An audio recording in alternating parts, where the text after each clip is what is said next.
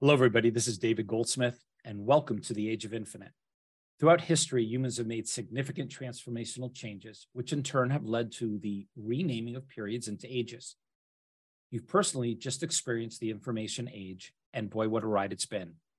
Now consider that you might right now be living through an age of transformation into the age of infinite, an age that is not defined by scarcity and abundance, but by a redefining lifestyle consisting of infinite possibilities and infinite resources, which will be made possible through a new construct where the moon and the earth, as we call it Mirth, will create a new ecosystem and a new economic system that will transition us into the infinite future. The ingredients for an amazing sci fi story that will come to life during your lifetime. This podcast is brought to you by the Project Moon Hut Foundation, where we look to establish a box with a roof and a door on the moon, a moon hut. We were named by NASA, through the accelerated development of an Earth and space based ecosystem, then to turn the innovations and the paradigm shifting from that endeavor back on Earth to improve how we live on Earth for all species. If you're interested in knowing more, you can go to the website, www.projectmoonhut.org. In the top right hand corner, there are several videos. I always suggest people watch number one and number three. Today, we're going to be exploring an amazing topic the topic is the future of life in the universe depends on us. Wow, we're putting a lot of pressure on us. And today we have with us Fraser Cain. How are you doing, Fraser? I'm doing great. Well, as always, we do have a very brief bio. Fraser is the publish, uh, publisher of Universe Today and co host of Astronomy Cast. On YouTube, he has 343,000 subscribers as of today. I looked today to his program, where he too interviews experts on the Beyond Earth ecosystem. So this is new to him to some degree. And he also generates a tremendous amount of valuable educational content that to do with anything or all things space. Now, I've added this recently, and those of you who listened in the past, I'm often asked how much did we prepare for this program? So I'm going to give you a quick snippet of how this works. What we do is we don't we start off with a guest that's selected and there's a process to even find a guest someone we like who we can work with. Then the guest watches the videos and listens to some of the project moon hut programs that we had and then we have a call and we decide on a program. We don't know the content and during that call we create the title. This can last anywhere from 45 minutes to three hours to select that title. And then the guest is left to their own, such as Fraser goes out on his own, and he puts together the program.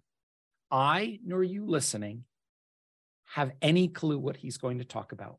I start with about 12 blank pages of paper in front of me, and the cameras are off, so I don't see him, and we go from there. So let's get started. Fraser, do you have an outline or bullet points for us to follow today? I do. Excited. Good, good. Yeah. So can you give them to us? I can, I can. Yeah. So, so, uh, but I have, but first I, I have a lofty goal. Sure. Is that my hope is by the end of this program, I will have convinced you to throw away your reason why and replace it with my own. Oh, wow. Yeah. So, so your very raison d'etre, I plan to, uh, to replace. So, okay, so, right, let's so, let's so hear by it. the end of this okay. conversation, let me know how close I got. Well, what we're good, we'll do at the end. We'll talk. So, all right, all right, fantastic. sounds good. Yeah. So, uh, so life is better than rocks.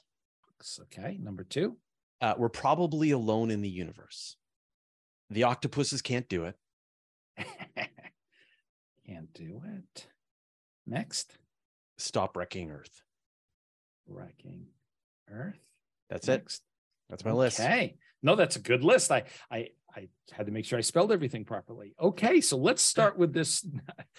well, octopus was one. Uh, no, life is better than rocks. We'll start with life is no, no, they, no, no, no, they, they, uh, the spelling. Make sure I spelled mm, mm, rock, mm, right, right, right. Wrecking and octopus. So it's the number yeah, one. Yeah. Life is better than rocks. Yeah, yeah. So I like, and this is subjective, and I think you know my whole argument will collapse like a house of cards if people are going to disagree with me on this point okay. and that is I uh, life improves the universe. We see life here on Earth. Think about the oceans, the forests, the even in our houses everything the the incredible diversity that is constantly going on here on planet earth makes our planet better it makes it interesting it makes it chaotic it makes it kind of scary but it also makes it more interesting and to imagine a universe like the moon think about the moon or think about yeah. an asteroid it's a rock it's an interesting rock. It's got a lot of different layers to it. It's got perhaps volcanism. It, there's micrometeorites hitting the surface. There's gravitational effects and forces that are going on. But at the end of the day, it's a rock. And so I think that if we could choose to have a, a universe that is devoid of life, that was formed in the Big Bang, is expanding out forever, the and and it is just rocks and eventually will head on to the heat death of the universe, that would be a waste of a perfectly good universe.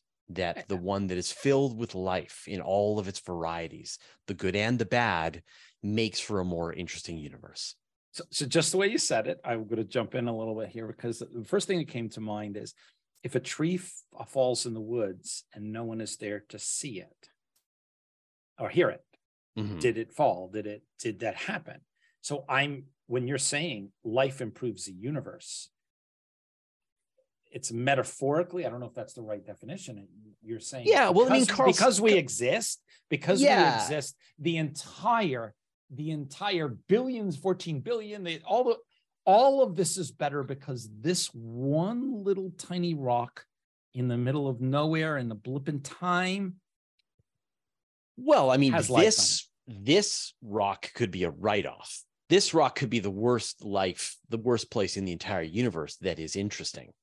Okay. right. So it's so I'm not saying there's anything necessarily special. Oh, so you're not saying Earth. So you didn't mean Earth. You're saying life improves life. the universe. Life ah. improves the universe. Yeah. Yeah. Okay. I didn't catch yeah. it as that because you talked and about the oceans and, and so when, forests. Yeah. Yeah. And so when you imagine the diversity of life here on Earth, you think about all of the different ecosystems. Imagine a universe filled with life, every possible ecosystem that has been that has creatures adapted living there intelligent civilizations spanning the cosmos creating galactic federations uh, oh yeah no we've every, been there. I, have right? seen i've seen um what's his name? William shatner right? He's not, yeah. he's gone to all yeah, of these. exactly right? And so imagine and, and, that that star trek that star trek future and uh, you know you think about that classic carl sagan quote right? That life is the way the universe observes itself that back to your tree falling in the forest. If if there is no life to observe the universe what was the point?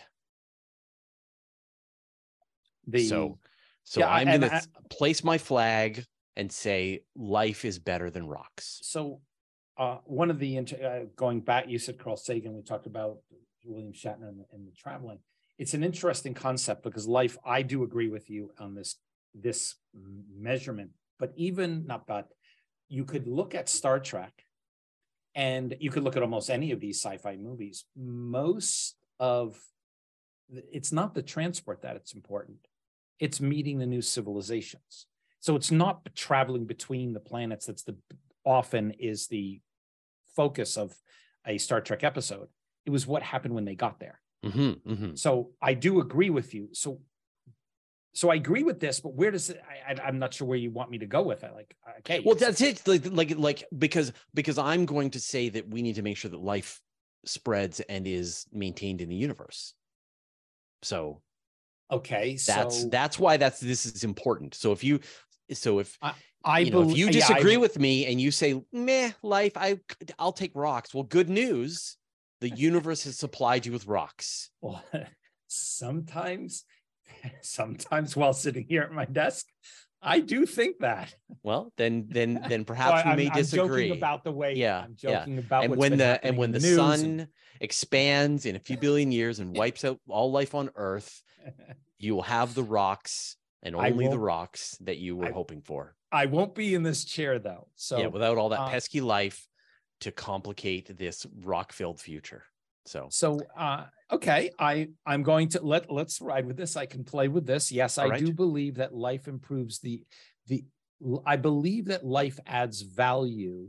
I don't know if it improves the universe, but I believe it adds value to the complexity of yeah well i mean but but again like i think it's a subjective question right like i think like what the universe is provide what life is giving us is diversity that diversity of culture diversity of life forms diversity of just the way that things happen on our planet makes this planet interesting. And i think one of the excitements what's so attractive about star trek is this idea that you could tra- hop in a spacecraft, fly to another star system, meet an alien species that has none of our similar evolutionary biology, is completely alien in every way, and yet we could find common ground and enjoy their exotic cuisines and interesting cultural elements and all that. Like I think that's the heart of it is that so, so, the more time and space that you get, the more interesting crazy stuff can form that can be exciting.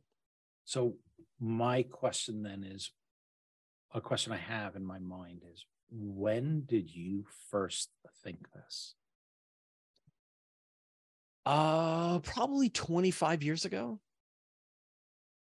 Do you know why? Yeah, I read um Carl Sagan's book Pale Blue Dot and I read uh, Bob Zubrin's book, The Case for Mars, and those those got me thinking. In your everyday, in it's what the, you do, do so you try to put? I, I guess this is the source put, of Universe Today. What I'm about to explain to you is why Universe Today exists. It's why I why I have my career, why I do this job. Okay. So so yeah, yeah take, because I've got some questions, but I want to see where you go with them, and then we can follow sure. up. Okay. Yeah. Perfect. Yeah. So are we done with number one? I think so. I think so. I mean, unless, you know, I mean, obviously this is an interview. We're not having a debate. So uh, oh, we, are having a discussion. We're, we're having a discussion, discussion, but you know, obviously feel free if anyone because because again, my whole opinion will crumble if you think rocks are better than life. I don't think rocks are better than okay. life. I actually, I, but the thing is, I think that there's value to all sorts of things that happen in the universe in and of themselves. So mm-hmm. I do think there's a value to a rock. Do, mm-hmm. do, I put a value over one over the other? Well, we theoretically, and I, have never thought about this, so I'm kind of playing the not the devil's advocate. I'm playing a little. We sit on a rock. If there was no rock, we wouldn't be here. Well, so can't have both yeah, we, we have to have a rock to well, have the life.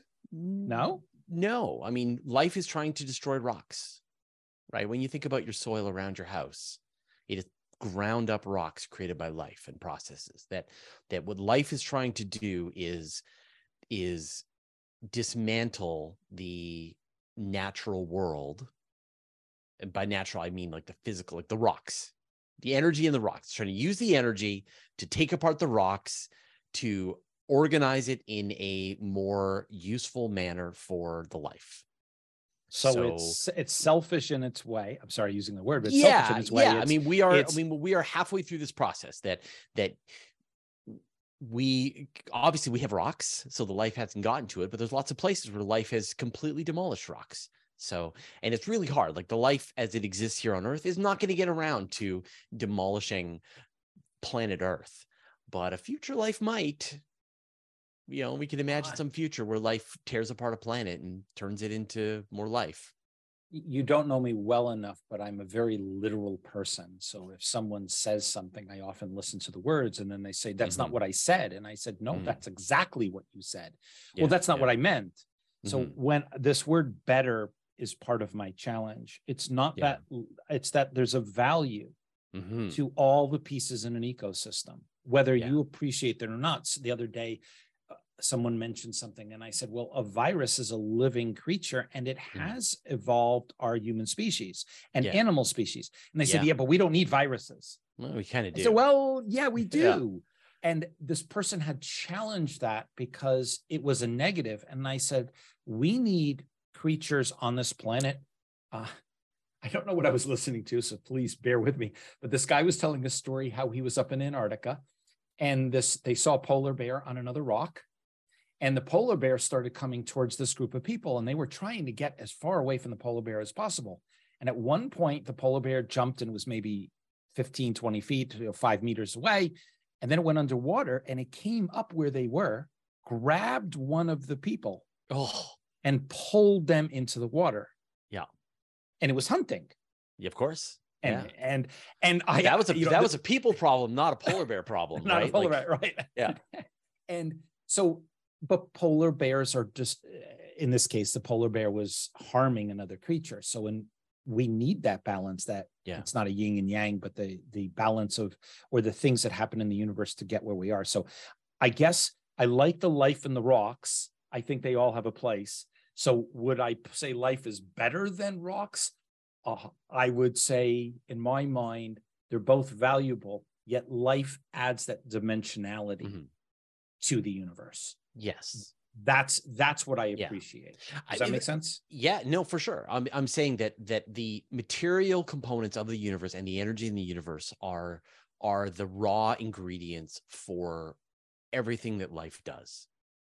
Okay. I and, and, I that I would have so completely agree. how much of it it wants to use is up to life. okay. Right. So so I'm not I'm not I mean I think, you know, by the end I'm going to really firmly advocate for us living in sustainable balance here on planet Earth and Oh. even in the solar system. But um but I also I- think there's a certain amount of chaos you kind of can't control what the outcome is going to be. So so you can nip this whole thing in the bud. You can No, no, sure no. We're not. We're not nipping it. I'm. no, no, I'm not saying you can. I'm saying Oh. one can. One can nip this whole thing in the bud and just say, you know what? Life is just too dangerous. Let's just stick with rocks, rocks and stars, and, and have let you- that all reach the. Have you had a person who has said the opposite? Let me ask No, you. You've never. done okay, Never. never. So Never. it- it's there's a there's a question that we ask with Project Moon Hut, and I've actually started keeping score just recently. Yeah. And I say, name one project on planet Earth on the entire Earth that is working for all of Earth to solve the challenges on Earth collectively, not for a society, not for a group, but for all species on Earth. Name one. Mhm. Just name one. And I've asked a lot of people, they've given me smaller examples of things that are happening.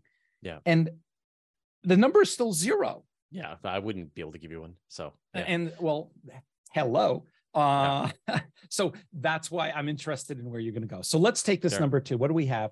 We probably uh, we are probably alone in the universe. that's right. We're probably alone. Okay. Yeah. So when we think about the universe, we think about that there are hundreds of billions of stars in the Milky Way alone. There are hundreds of billions, possibly trillions of galaxies in the observable universe. Each one of these stars probably has one or many planets. There are rogue planets that are floating in between the star systems. Evidence, uh, paleological evidence shows that the moment life could have survived here on Earth, it did. That life goes back to whatever four billion years ago, just a few hundred million years after the formation. Like the moment the Earth wasn't a molten ball of lava, um, life formed.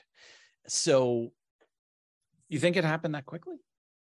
it well, I, not like I think that happened that quickly. There is evidence for fossilized microbes that are just a few hundred million years after the Big Bang.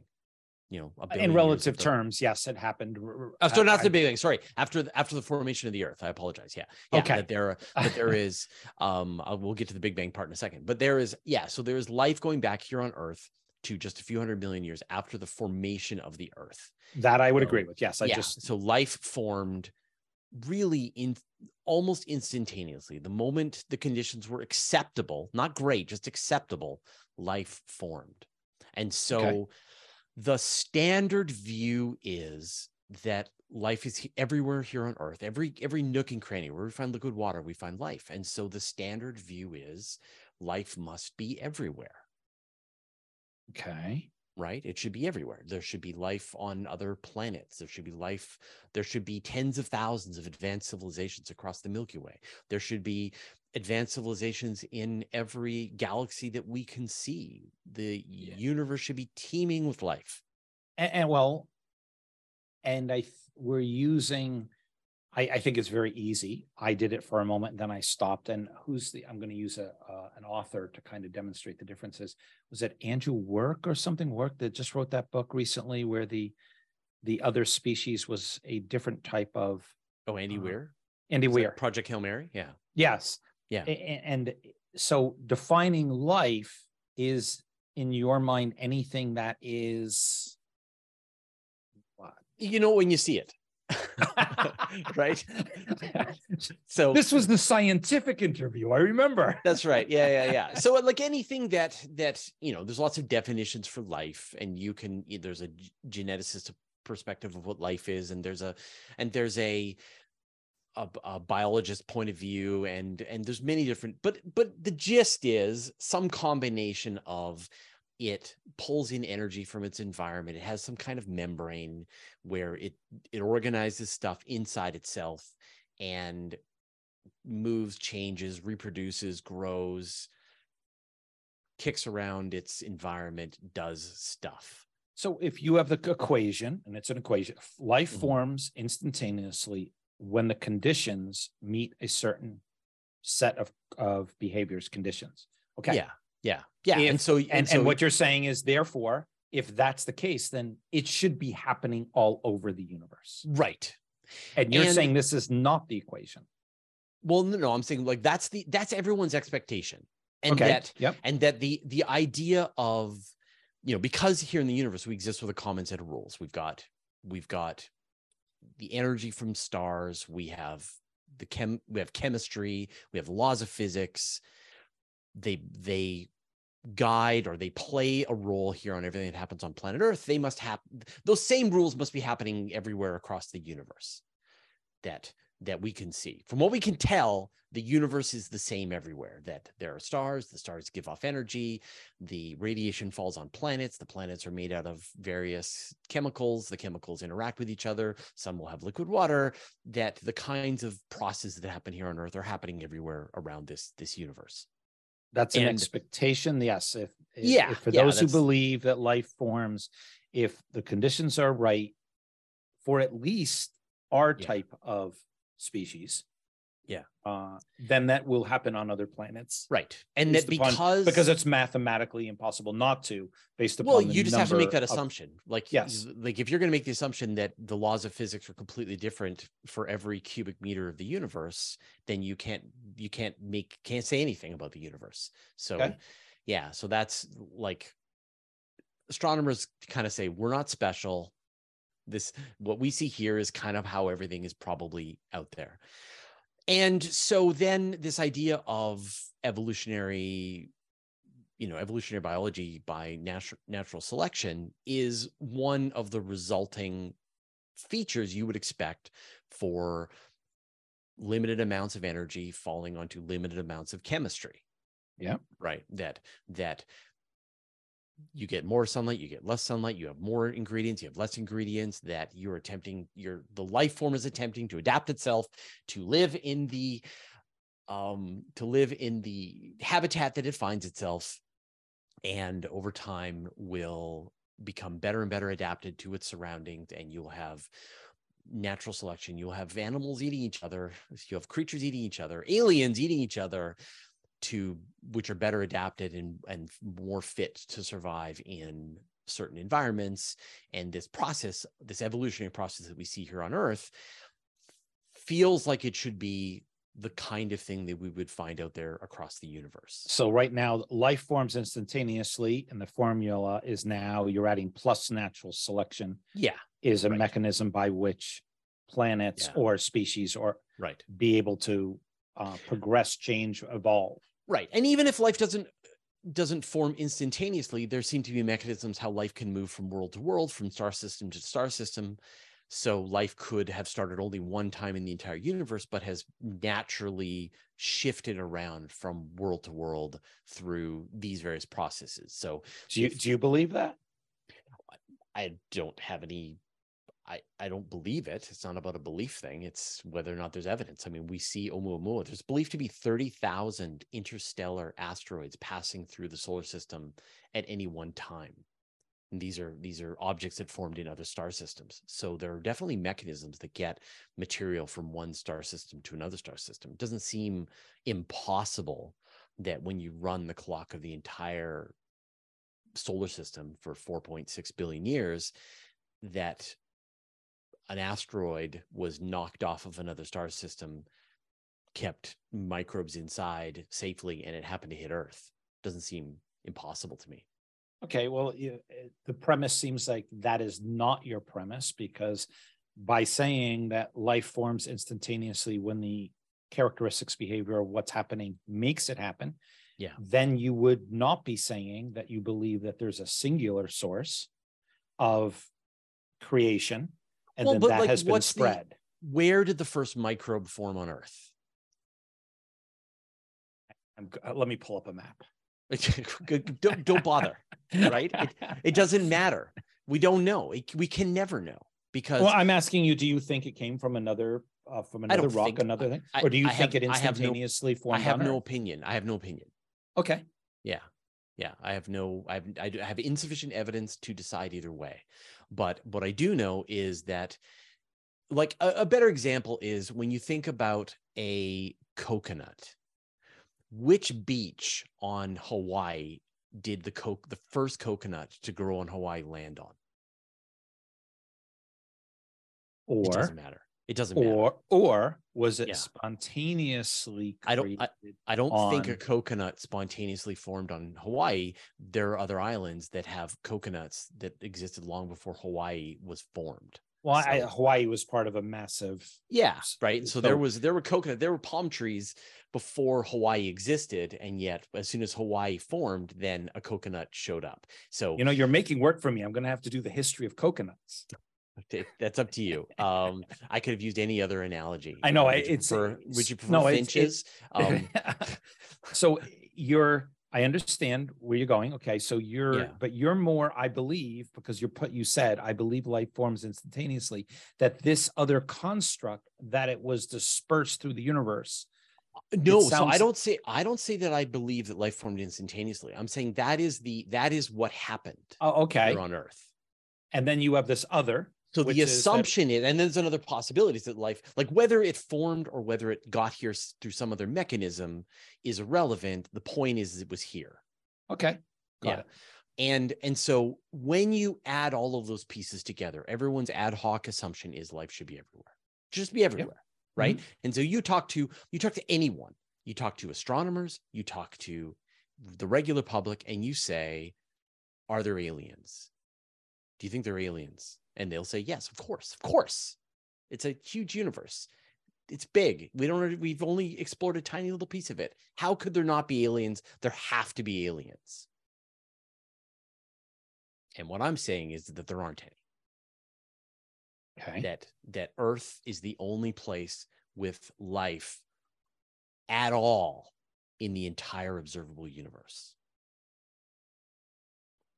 And at this point, I hope your audience is losing their minds. Well, it's just me. It doesn't matter. Okay, fine. Uh, but but people are vociferously disagreeing with my uh my hubristic um no, it's assertion I mean, I, that we it are. Doesn't matter. It doesn't matter that, what other people. You and I are talking. So yeah, yeah, yeah. That, you and of course, of course. No, no. So I'm, if, I'm, I'm used to when this. I I'm used to this. When I hear this, yeah, not even a uh, single bacteria on another you, star system out there. If you had asked me, this is my answer, and yeah. then this would be my second day, my my process.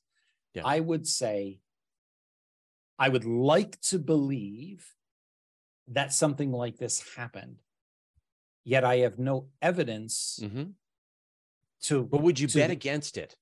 If I if I said let's have a bet, you know, gentleman's bet, we can get the answer in a second here, hundred bucks each way. I'll take the there is no life in the universe. Will you take the yes, there is life in the universe? Would you take that bet? And then we could then know the answer instantaneously. No, I know that. And my uh I, I never bet. Uh oh. I mean I got married, I've yeah. started businesses. Those are all bets. But uh sure. what I what would I say? Would you take that bet? What would I do? Would I take that bet? Yeah. I'm leaning towards saying no, I wouldn't take that bet. Really? Interesting. I would okay. I would take the I would say that the the probability yeah a single of the occurrence bacterial uh, the, life form a single celled organism well, if it if it anywhere in be, the observable if, universe.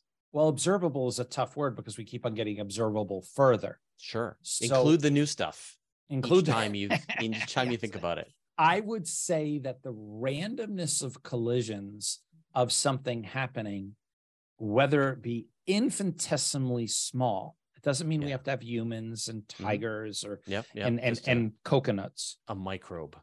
That on a microbe one planetary may- system in Alpha would Centauri. may have formed and it could have died. Mhm. But I believe that the randomness of collisions of opportunity would probably have addressed itself, but we might not even recognize when we Mm. see it. Okay, so you And So I because we're, rocks. we're betting a hundred bucks. I don't want to lose. yeah 100 yeah bucks. no I know it's a lot of money. So it's so it's so it's rocks as far as the eye can see. I- As far as I could say, I would say that in, as far as you could see, yes. And mine Yeah, is okay. on one of those. Yeah. Again, we might not be able to identify it as Yeah. we wouldn't see it because we wouldn't know it could be in a different spectrum of light or. Yeah, I mean, like I'm not going to include stuff that exists in some extra dimension that we can't. no, no, I'm not talking about extra dimensions. I'm just Yeah. talking about we just might not be able Yeah. to see it because we can't see it with human the eyes. thing that would cast a shadow, right? If it, okay, yeah, it- I would say went after the I rock that I was sitting on.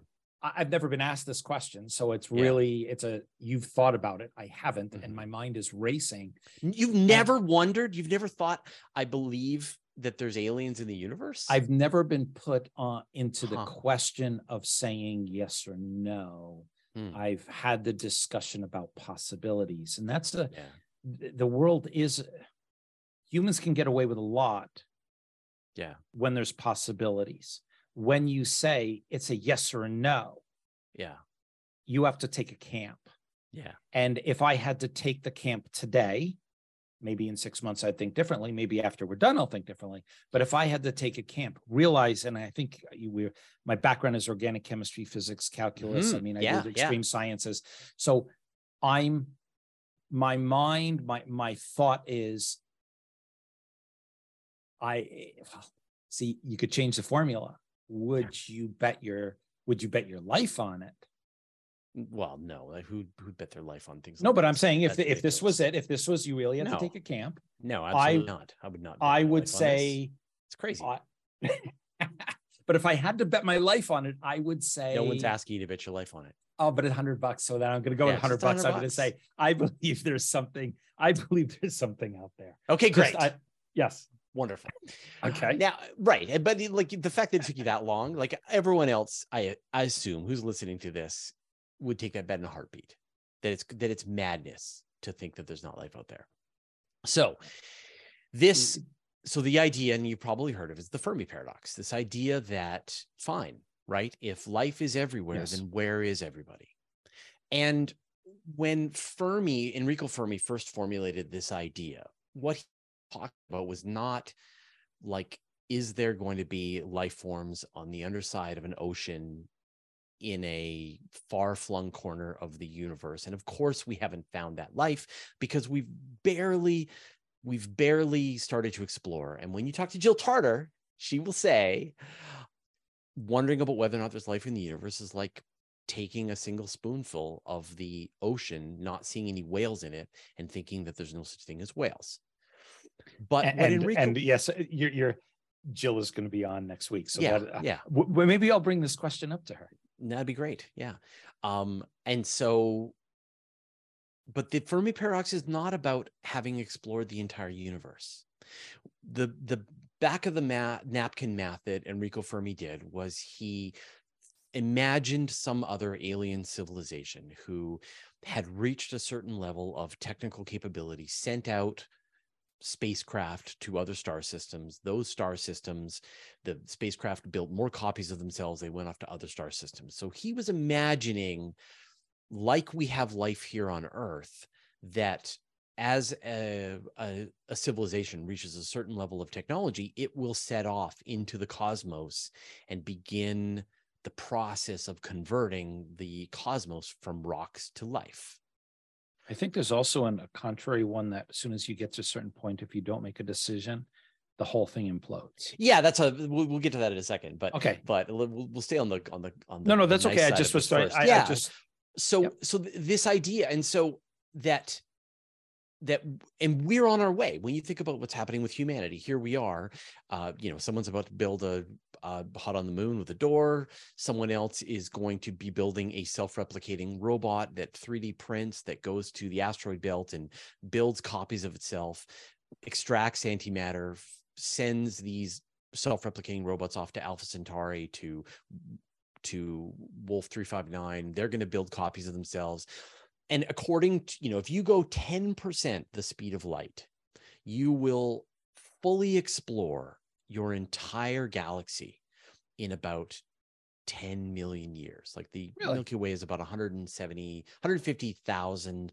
light years across. You go 10% the speed of light 1.5 million. Yeah you've you've you've done it in about 2 million years. You've gone to every single star system and you have filled every single star system with robots and and life if you want i mean if you took if you took life along with your robots mm-hmm. you would have right. that okay. and and so it's not that we would be like it's up to us to go to these other star systems but in fact it's about the fact that these that that an alien civilization that starts anywhere across the entire milky way 2 million years later will have filled the entire milky way with self-replicating robot probes that there are about 4 billion galaxies that we can reach if we're able to build spacecraft capable of going just shy of the speed of light.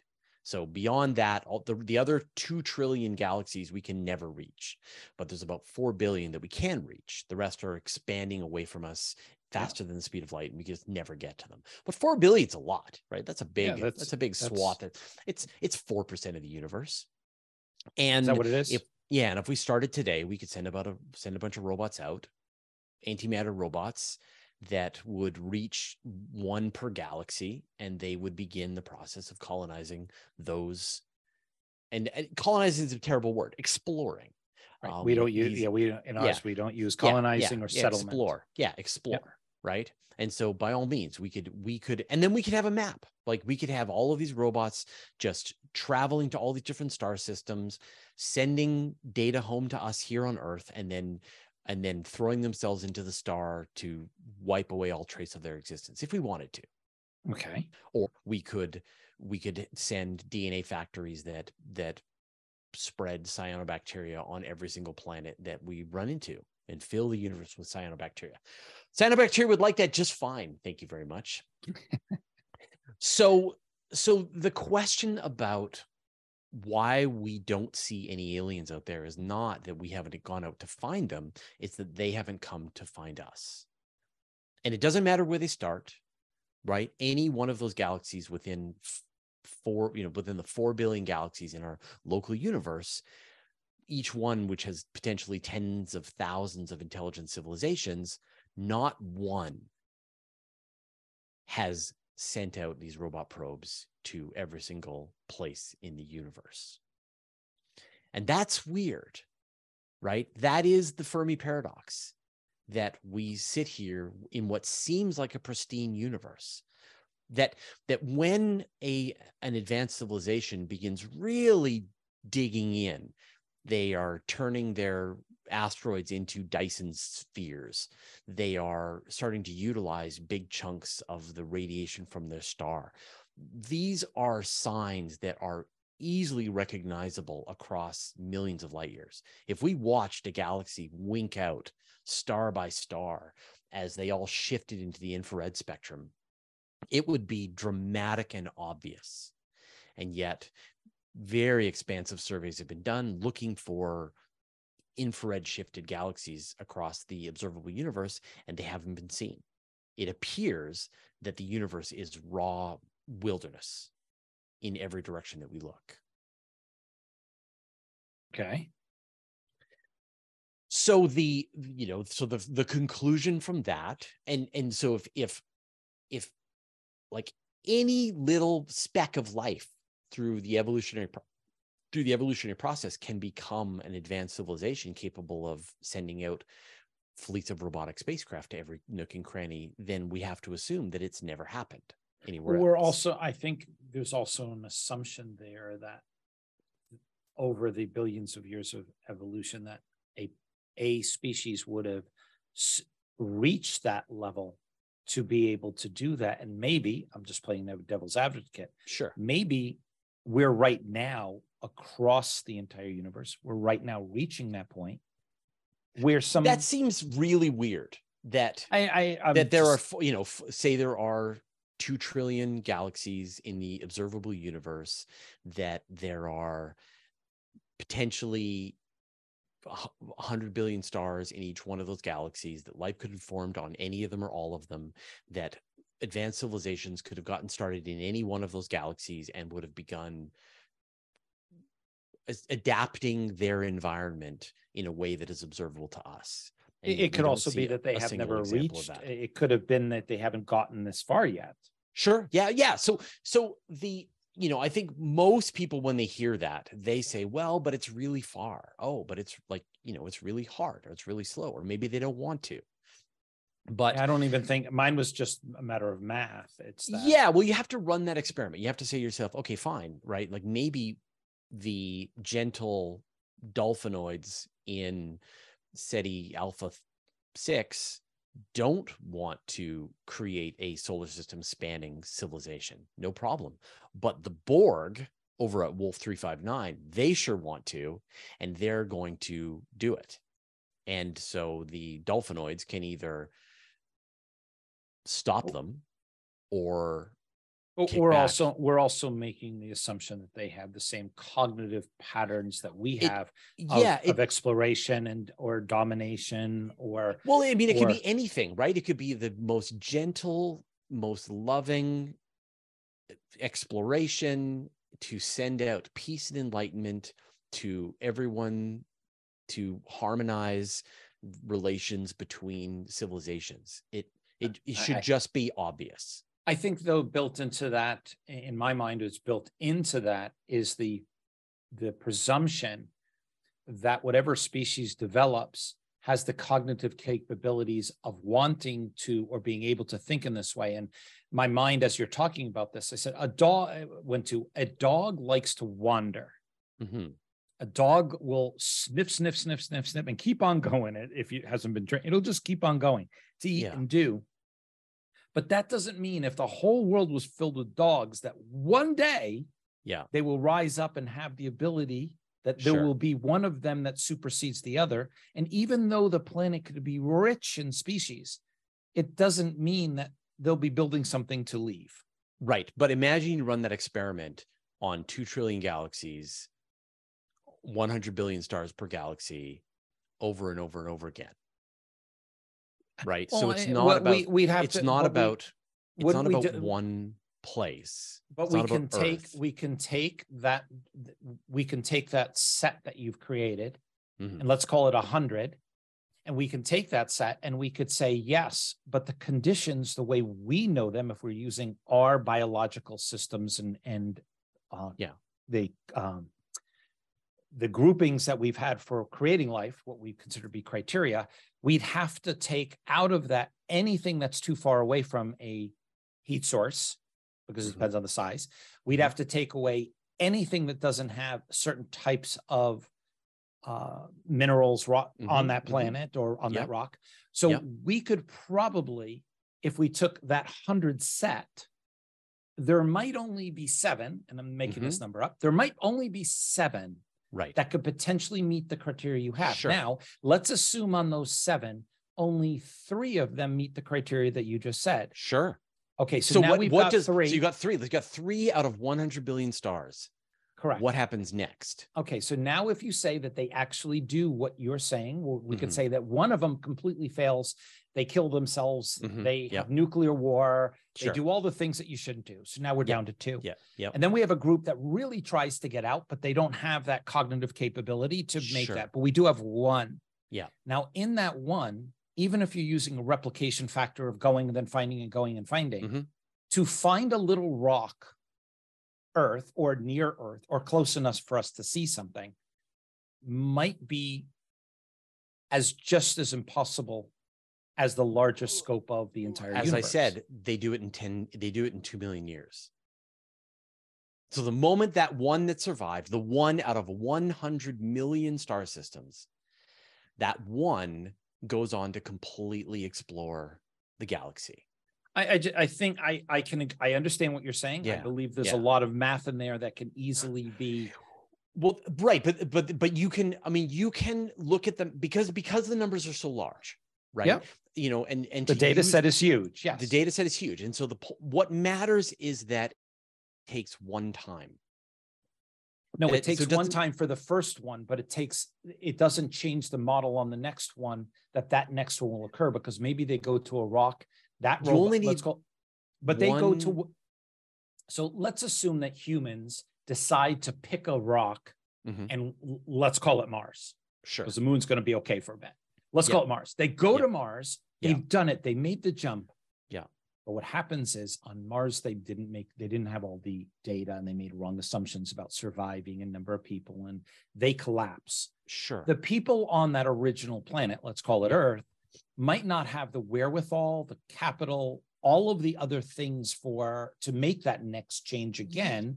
Yeah, because we're going to get to that. That's my point number three. Okay. Okay. Yeah. So let's. So, the, so are we right, ready so the, three, or is there more? No, we're not because I don't because I, I feel like I'm not. Uh, you don't understand it yet. I don't think, and so okay. I think I think I just want to sort of take yep, a few cracks at do. it just to get there. Yep. Yeah. I'd, yeah. I'd so, love it. Right. So the point is like, and uh, back to my coconut analogy that yep. that if a coconut lands, like say you've got all the beaches on Hawaii, and ninety nine percent of the beaches are bad for coconuts to land on but there's one beach that's okay for coconuts to land on and coconuts can can grow on that beach yep 100 years later where are where are the coconut palms growing they could be on the island or just to that one beach because they're the rest of the island they're they're the, everywhere the rest of the island might not might not be conducive to that well, it could be but we weather. But could... Sure. Yeah. Okay. Fine. We can pick any plant. The point being that that once the coconut has the toehold on Hawaii, it then spreads. It drops more coconuts. The coconuts grow. You get more coconuts. Eventually, the entire island has been settled by coconuts. And and so it doesn't matter where it starts. If you take a sandwich, and this is the other analogy that I use, and one spore of mold drops on your sandwich, and you leave your sandwich out, and you come back a week later, your entire sandwich is covered in mold if because, in fact it was left alone to its own devices. Right. If in fact that mold was found by my wife, it would have been sure. tossed or exposed or whatever. Yeah. If in fact that right. coconut is like the 17,500 tree species on planet Earth at this time today, out of yeah. 60,000 tree species, or 17,500 on the razor's edge yeah. of going extinct. And they're going extinct because of variables outside of the control of the tree. Yes. I mean, toilet paper is 80, toilet paper and hand wipes are 80,000 trees a day. Yeah. So if someone really wants toilet paper hand wipes or toilet paper butt wipes, whatever you want to call them, that yeah. that species might not be back be all over the planet, all over the island if you came back 50 years from there. I was assuming there was no people looking to turn okay. trees into toilet wipe, right? I'm, but I'm, you understand what I'm, I'm saying. I'm, using it as an example. No, I understand. There, there's all variables saying, out. Yeah, all I'm saying is, is that is that there is life in every nook and cranny of planet Earth. Yes. We don't have to go very far to find life. Yep. Because life is doing the spreading. Yes. And and if intelligent life gains the technological capability it will do the spreading. And for every life form that doesn't want to do the spreading, there will be a life form that will. Or for every 1,000 that don't want to, there will be one that wants to. And it's the one that wants to is the one that we see, that we will see. And so okay. you, and so that experiment has been run on 100 million planets, 100 million star systems across 2 trillion galaxies.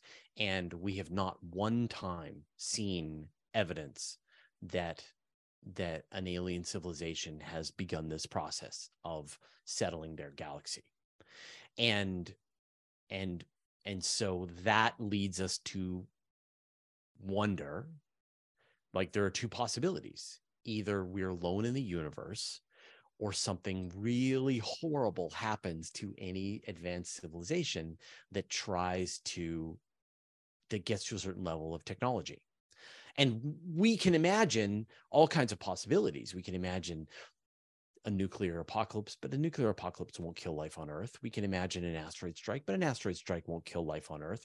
We can imagine um, a a plague, but a plague won't kill life on Earth. Like there's life forms 10 kilometers below the surface of, of Earth.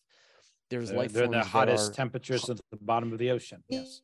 Up against the the black smokers at the bottom of the ocean that that we are that life is unkillable. You would have to take the entire planet Earth and drop it into the sun if you really wanted to get rid of life on Earth. Okay.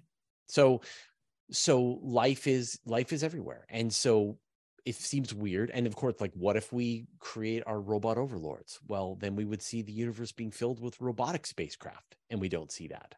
So it doesn't seem to be that that alien species transcended into robots.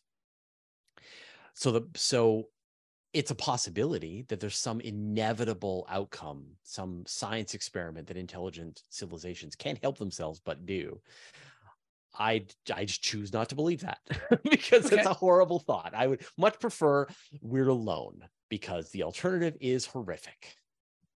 Ah, that's an interesting. Yeah. So yeah, like I'm having to make a leap of faith here in that in that I'm just like it. No, that, that's an like interesting take. That it, it's either this way or the alternative is the other one be behind door number two yeah and door number two like if it's if it's knocked out 100 million star systems across 2 trillion galaxies or 100 billion star systems across 2 trillion galaxies it is 100% lethal. Whatever this thing is nobody has escaped it. So we can't expect to escape it either. And eh, the i i you remind me i had this conversation with I, I was at an event. I met, if you want to call it, the first astronaut I ever met.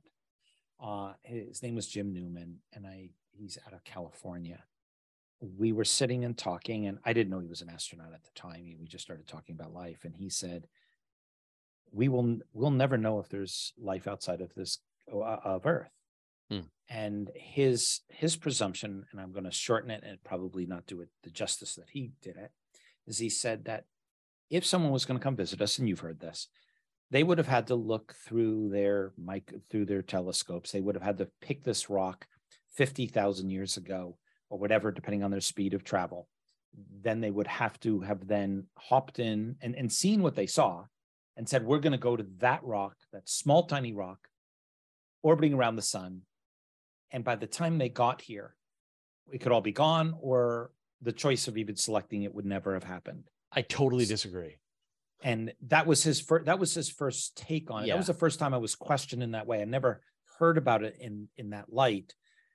I think here the he was talking about slower than the speed of light. Sure. Or is t- uh, traveling at very much slower speeds. You use 10%, I think it was. Yeah. Yeah. The speed of light. Yeah. He was probably talking Voyager speeds. I, I like, I like, I get that, that feeling, but I actually think it's wrong that we currently have the James Webb Space Telescope, which is theoretically capable of detecting life gases from life in the atmosphere of an extrasolar planet. There are plans to build a telescope called the Solar Gravitational Lens that would put a telescope out about a thousand astronomical units from the sun, where the gravity of the sun acts like a natural lens and magnifies the light from a distant exoplanet to the point that you would see a one megapixel image of an exoplanet.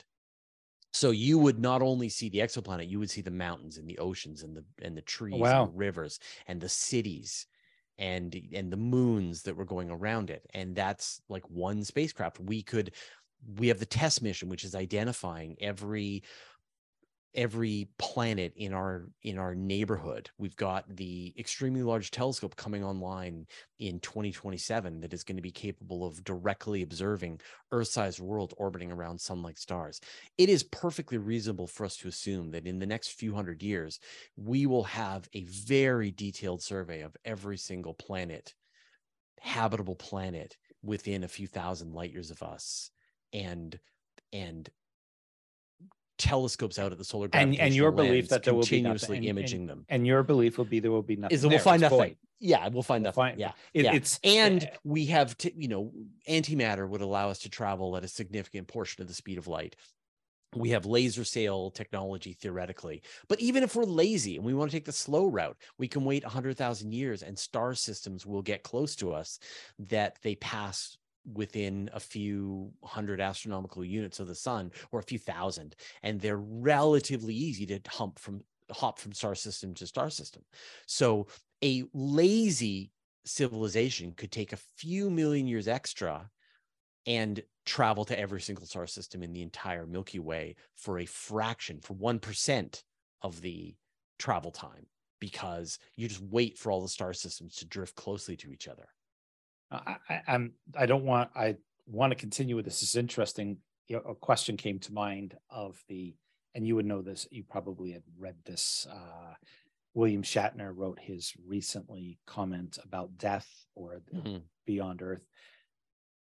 I feel like you're the downer at the party. I'm sorry. Yeah. Uh, yeah.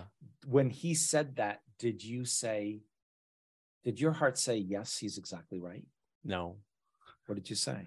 Well, I mean, I, like his his experience, and this is the fourth point, is how important Earth is. Like, so do we want to? We, we still have octopuses yet. So yeah, we have octopuses in you the want to stop on the? You want to so, go to four? So, like, I mean, I guess like my only hope is that I've made the case that we're alone. I I don't I I and I and I can appreciate that this is a this for a lot of people. I have absolutely not made the case. Um, well, it's it's again for it's, other it people. I've given it, them some interesting food. My my about. question would be: Let's say you've done this. Yeah. Uh, let's say you've done this a thousand times to people you've spoken to, not people in yeah. an audience. There's a huge difference. Yeah. One way conversation versus two way conversation, large yeah. group versus a small group. Yeah when you walk away from those conversations, and let's say they let's use this, I'm going to use a number of thousand because I'm going to give an analogy.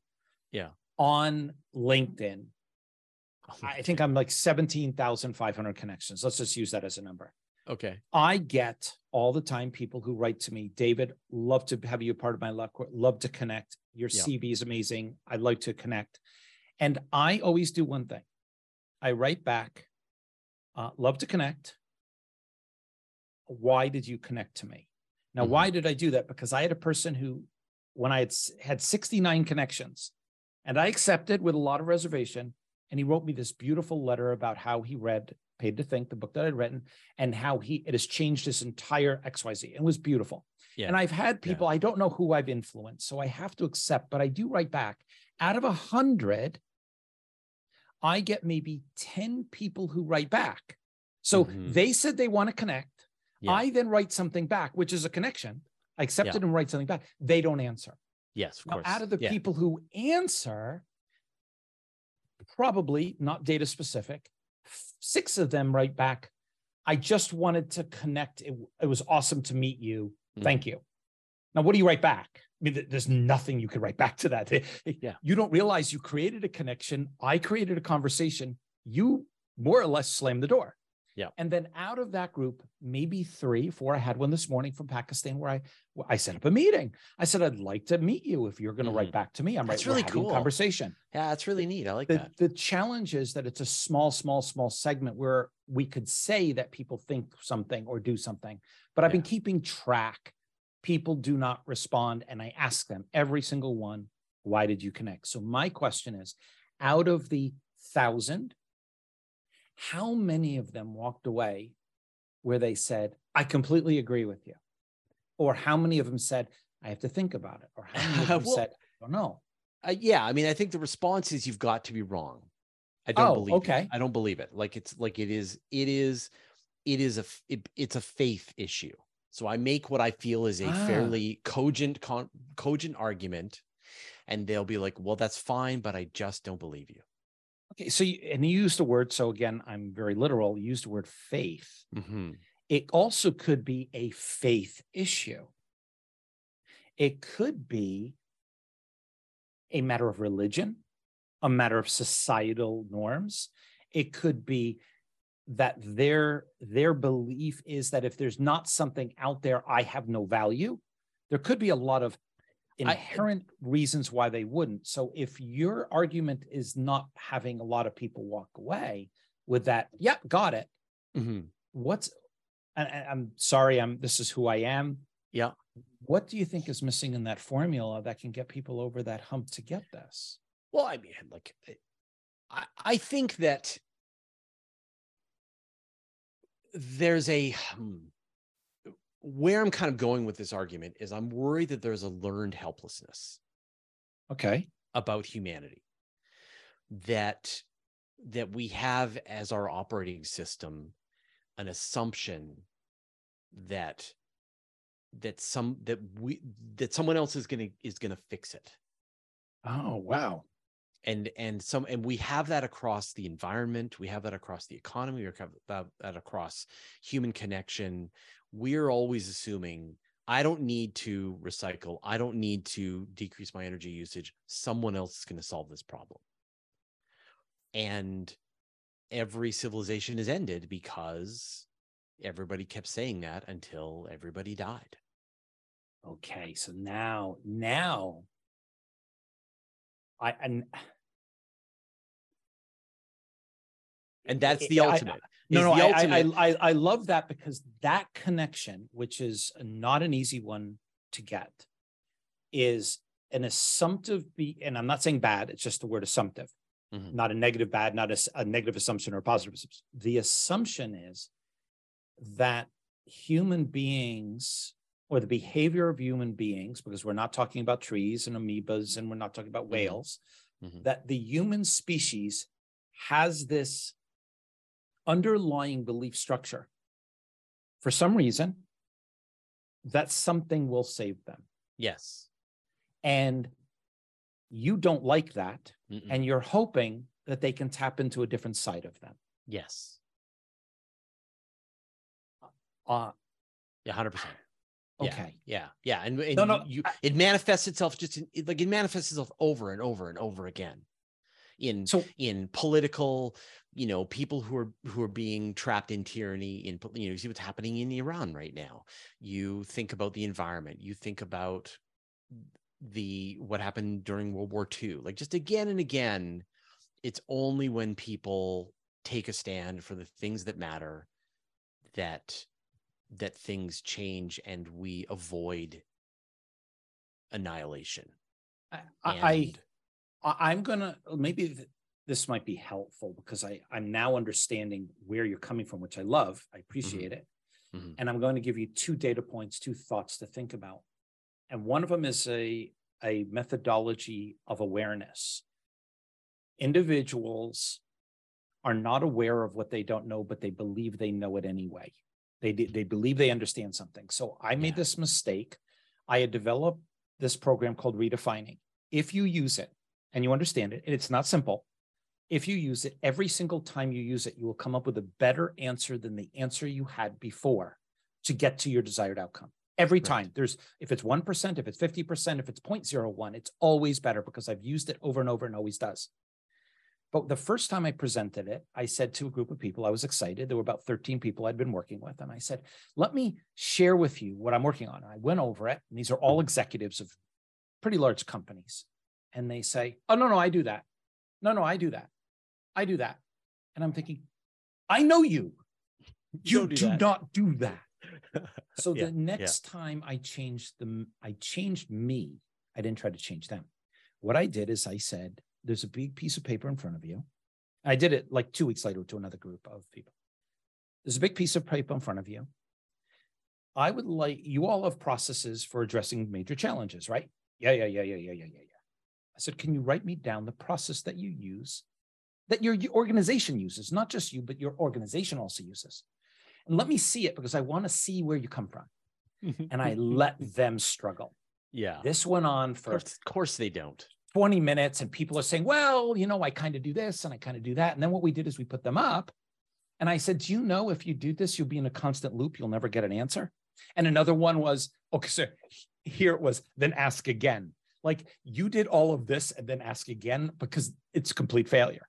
Yeah. The, they didn't have one. And then I showed it to them, and the second group said, Aha, I get it. Right. They completely, not I'm going to say the word because it's bad, bought in. They completely understood it because they didn't have a methodology and they thought they did. I think in this case, which I do love now because it does fit Project Moon Hut, is that you're kind of articulating there's another reason for us to live a different way of life and maybe it's based upon our uh, our inherent belief structure of where we are in the universe. Mm-hmm. does that make sense what i just said? Yeah yeah our responsibility so, uh, so i'm going to take it from a different perspective and i'm i'm using this uh, i am jewish and in the jewish religion we are not. I've never been taught. I don't think it is you're never taught that you're going to be given something like you can't pray for something. We don't i don't i've never prayed that someone that something would show up or that the world would be better or this would happen. In in the way i was brought up and most of the people i know you were told no you can have anything you want you just have to work for it. No no no you can have to work for it. No you can have to you have to work for everything. And so i don't come from the position that there is another life out there that will save us. I don't think that the Vulcans are going to show up because we hit uh, warp speed for the first time, whatever yeah. version of the movie it is. I don't remember these names, the, the the titles. I don't come from that. I come from the belief that no matter what, it's still up to us.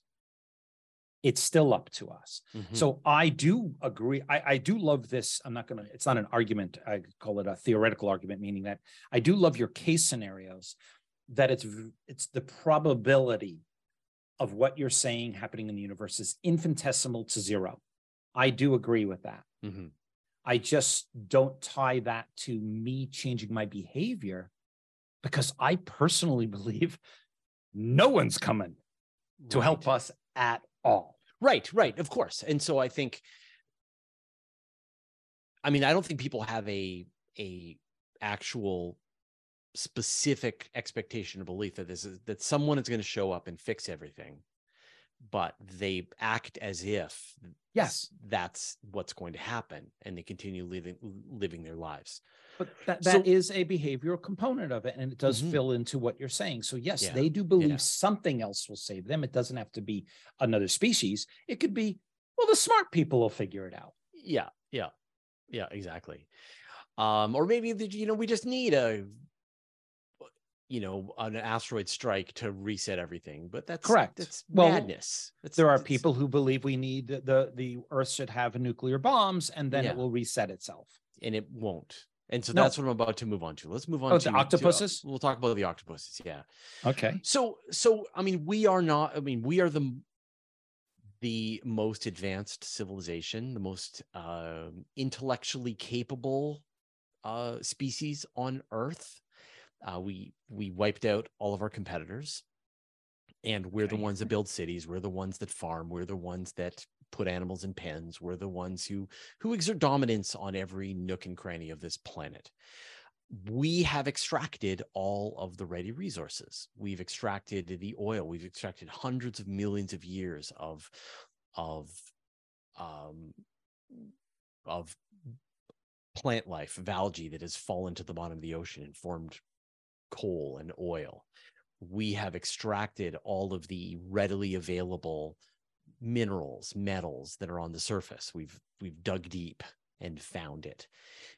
Uh, we've extracted we're extracting now the water in giant underground aquifers that have been built up over tens of millions of, of years we're using that up too and so if we do mess this up there are other life forms that can step up there are the there are the crows, the ravens, the parrots, there are the octopuses, there are the chimpanzees, the gorillas, you know, there's a lot of there's dolphins. So there are other life forms. And even if one of them can gain a certain level of sentience to the point that they can build cities and build undertake a space uh, program build a a hut on the moon with a door, uh, and so on. We have used up their the legacy. We have used up. We have stolen their resources for ourselves. That we have preloaded all of the stuff, and even if any other civilization forms after us, the kind of technology that it would take for them to be able to get at that high value resource would be extreme and the planet is is heating up. Uh, I mean, over the next, say, 500 million years, the sun will will boil the oceans and continue on until it eventually becomes a red giant star. Now, that's not causing global warming. to make sure that people understand that global warming is is absolutely humanity uh, burning fossil fuels in the short yeah. term, and that if we disappear, then temperatures will go back to exactly as they were without us. But over the long term, the sun is heating up, and yeah. and it will end life on Earth eventually in about five billion years. So we can't we can't we can't depend on the aliens to do it and we can't depend on the future to do it. That's why we can't the octopuses can't do it. It's we we can't rely on the aliens and we can't rely on the future. So so yeah let's i put an x to the aliens. No yeah, aliens. x the aliens and I, x I, for actually, the octopuses actually yeah. i have met some aliens and I think they're among us. So I'm not so sure. But okay, they're they're not helping us. They're not okay, so, but yeah, only yeah. So they're not helping. They're just here. I, I, aliens, I, yeah, those aliens that I'm talking. Once they they threw their lot in with us, they they, they they're going they're coming down with the ship. Yeah, they're they're uh what is it? Men in black. They're sitting at the bar drinking. Yeah, yeah, exactly. Okay, yeah. and then yeah, they've, they've gone native. They've gone native, and then yeah. Do you think with the 500 million years that potentially is just off the cuff uh, that potentially another species could evolve? That's this is so it's a long shot okay. and we've like maybe but we've used the good stuff. We've used up the good stuff.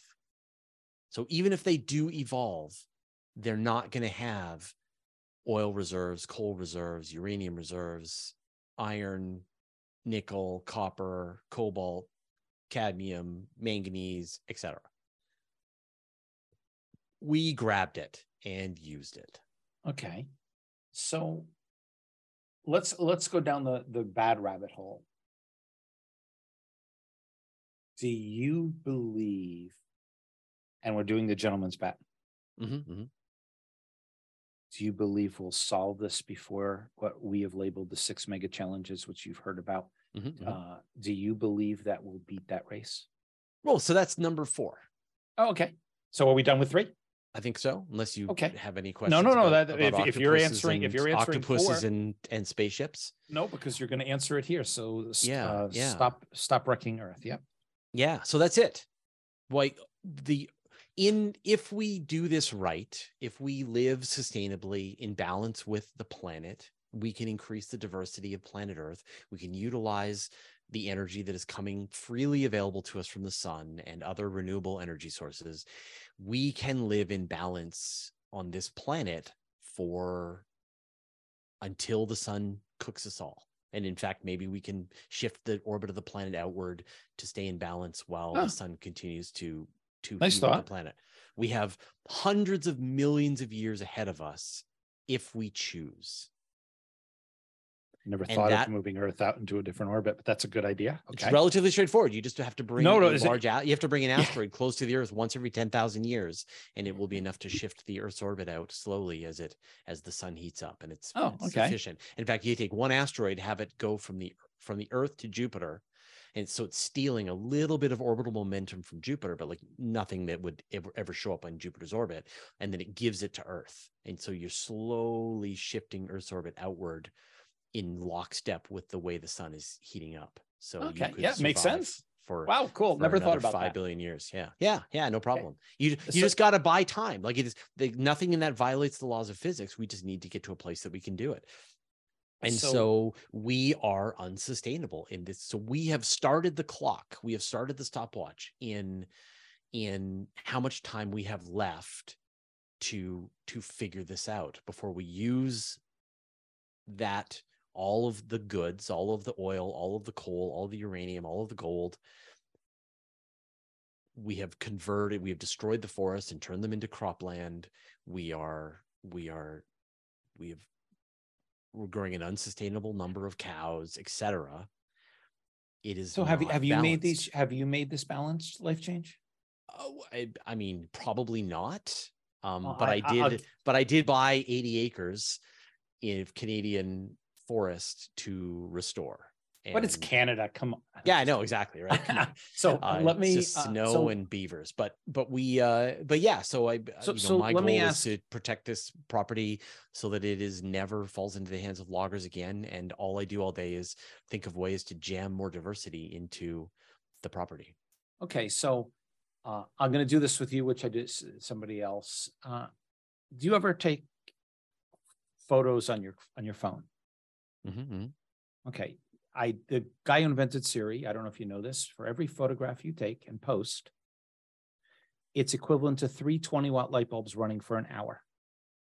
Because right. you have to consider that there are servers that are running to yeah. make it. That's not including storage. That's just to yeah. get it from your phone, be your phone being charged, send it through the wires, send it through the s- servers, post it online for someone to see it, and to maintain it costs more. But it's three 20 watt light bulbs. Do you uh, do you buy, ever buy new clothing? Not really. Well, how old are you now today? I'm 51. Yeah. Okay, I'm I'm 50. So I I lived in Hong Kong, and every all my clothing had to be new because it had to fit the right. the marketplace. But yeah, yeah. Uh, I do you buy foods that are shipped to you? Mm-hmm, of course. Okay. Yeah. Well, I asked the woman in France, and I'm not picking on French people. She's a fabulous person. She believes in all the things you kind of just said that we have to do this. And I said it just as I'm saying it now. I said, You're a French woman, right? And, and, and in a nice sense. And she smiled, Yes. And I said, Are you going to give up makeup? She looked at me. She looked in the camera. There was somebody else. And she said, No. Yeah. I said, You're a French woman. I know that you love to dress. Are you going to give up buying nice clothing? David, I said, Are you? She said, No. I said, You love French, you're French, you love French food, elegant delicacies from around the world. You love to dine. You're going to give up dining and, and these elegant delicacies from around the world. No. I said, So then if you won't, and you know everything that we'd spoken about today that was on that conversation, you know all of this then and you won't do it how do you expect others to do it? I i am a fan of the theory that individuals feeling guilty over their carbon f- footprint is a deliberate campaign by by fossil fuel companies and governments to try and shift the blame to individuals when it is a policy issue at the heart of it. It wasn't even my my questioning to you and to her was not that. It's that humans are not reductionist in in their lifestyle and thinking. Of course but we live we live in a society that is shaped by the by the politics and the business practices that are permitted by the government and encouraged. And, there are and do you think the government do you think governments around the world today are or at least the next 20 years let's give you a window.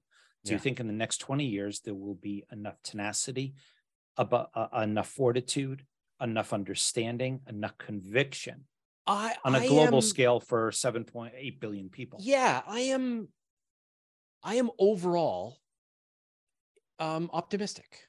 I am you know i'm i am like i think when you see the rate of adoption of of low carbon technology of the switch to electrification the rise of solar panels wind powers. Like i think the the, the climate of the planet is going to take a hit.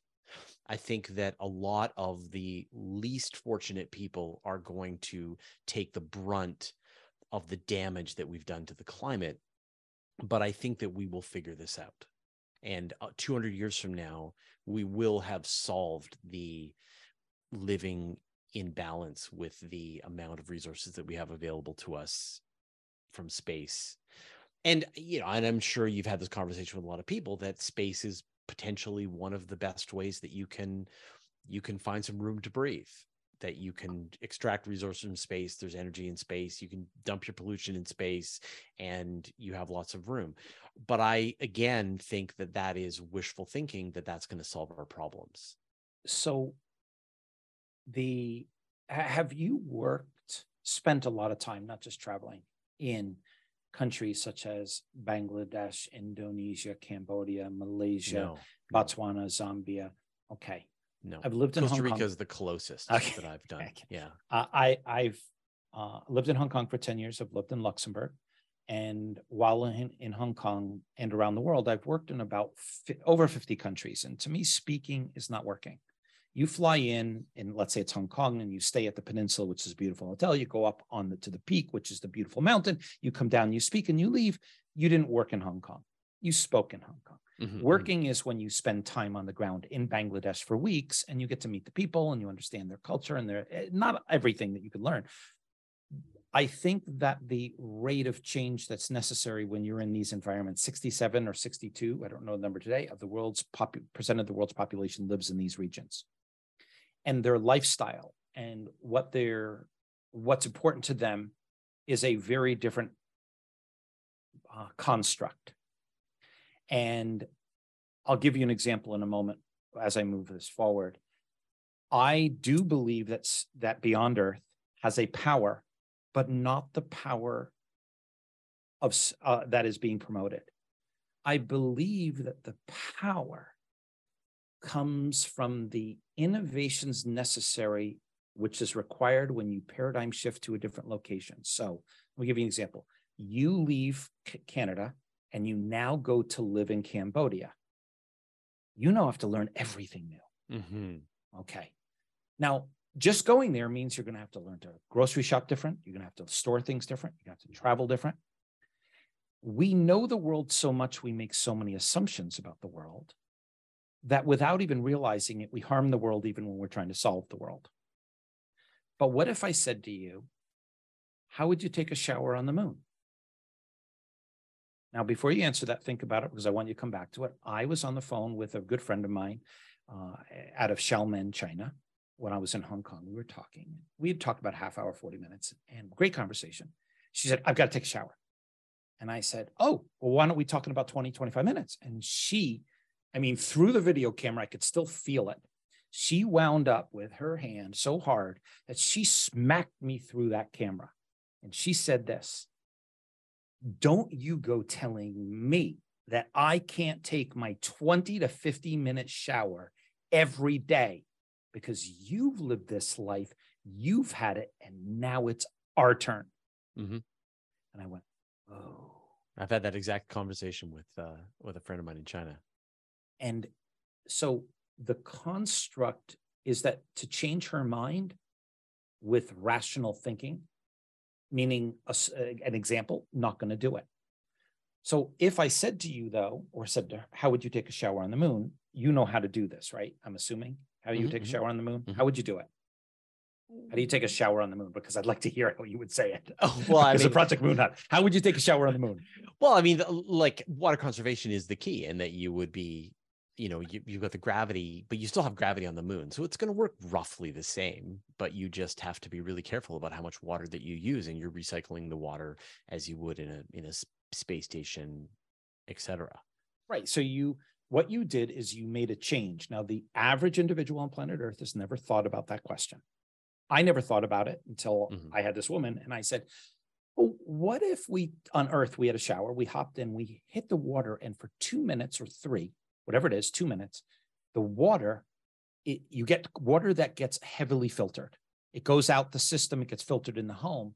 And then after that, you have a recycling water that continually goes with a filter behind the wall so that you could take a 20 or 50 minute shower like sitting in a bath because the, the dirty water's gone and it's being cleaned a certain way, but this water's not. The challenge, the, the value for Beyond Earth is not going to Beyond Earth.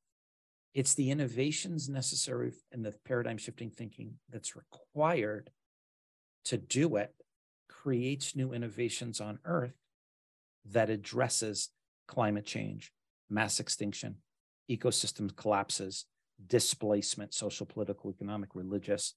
It involves unrest and how we how we get along with people in closed environments in different societies. It involves explosive impact from things such as overfishing the oceans, deforestation of the rainforest, the pollutions that go into the ocean.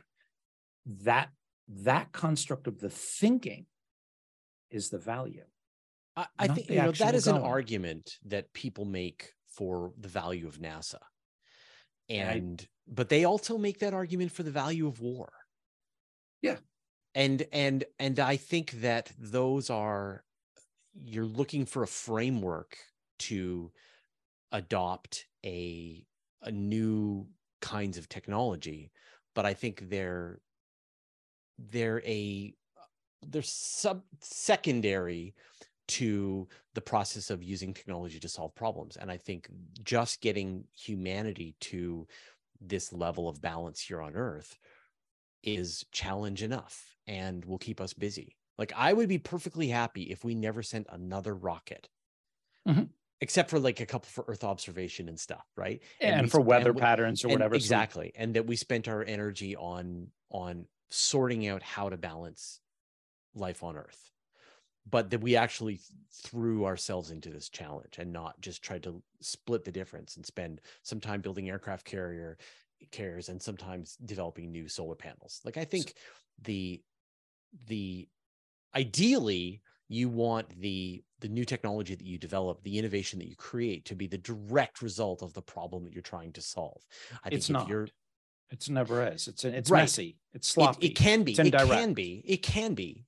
And i think that that is a when people say well the reason why we're going to go to the moon is because that's going to develop a lot of really, really great technologies the question is could you develop those really great technologies without going to the moon and the answer is of course yes uh, actually I would argue because I, I, I taught new product and service development and innovation at NYU for 12 years. I've also done this around the world. I will say no, because too many assumptions are built into too many models of and frameworks that people bring to the table. And you said, and I, so let me jump, take a jump, then you can answer that. Sure. NASA, you said that's the argument. Mm-hmm.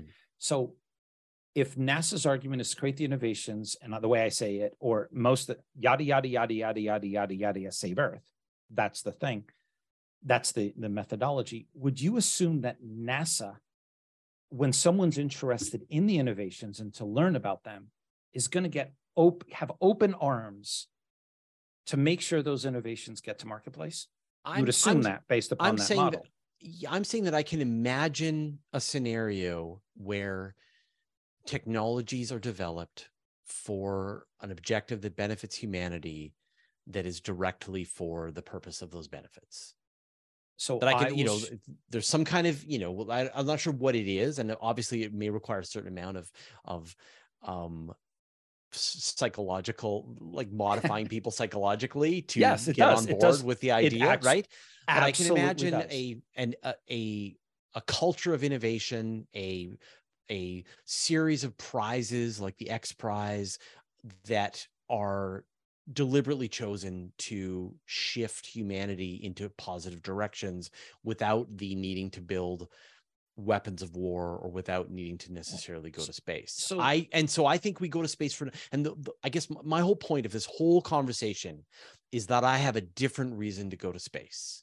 Okay, and the different reason let me finish that and then I want to hear that. Sure. Yeah. I want to tell you that our team has reached out, including myself, to what's called spinoffs at NASA. Mm-hmm, of course. There's a department called spinoffs.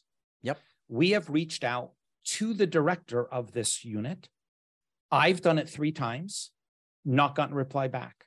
We've written up to their information, never gotten reply back. We have people on our team writing emails to them, and not one email comes back because they promote on their website, there are over 2,000 innovations that NASA, we're going, we're talking others, that yeah. NASA has invented to that has turned back on Earth.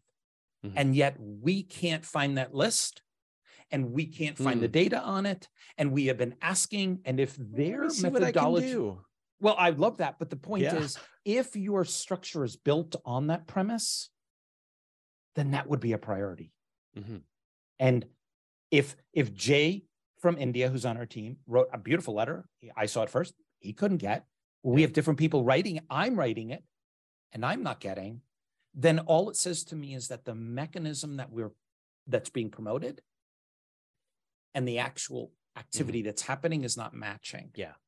Does that make sense? Yep. Yep. So tell me what your what you what we were I stopped you. I apologize. Tell me what That's- yours is. it's back to the beginning that Okay. life is better than rocks. So why do we go to space? To give the universe the chance to have life. That if we don't do it, nobody will. If we don't do it, the octopuses can't. If we don't figure out a way to get out into space and to connect to other star systems, eventually the sun in 5 billion years will sort this out for us.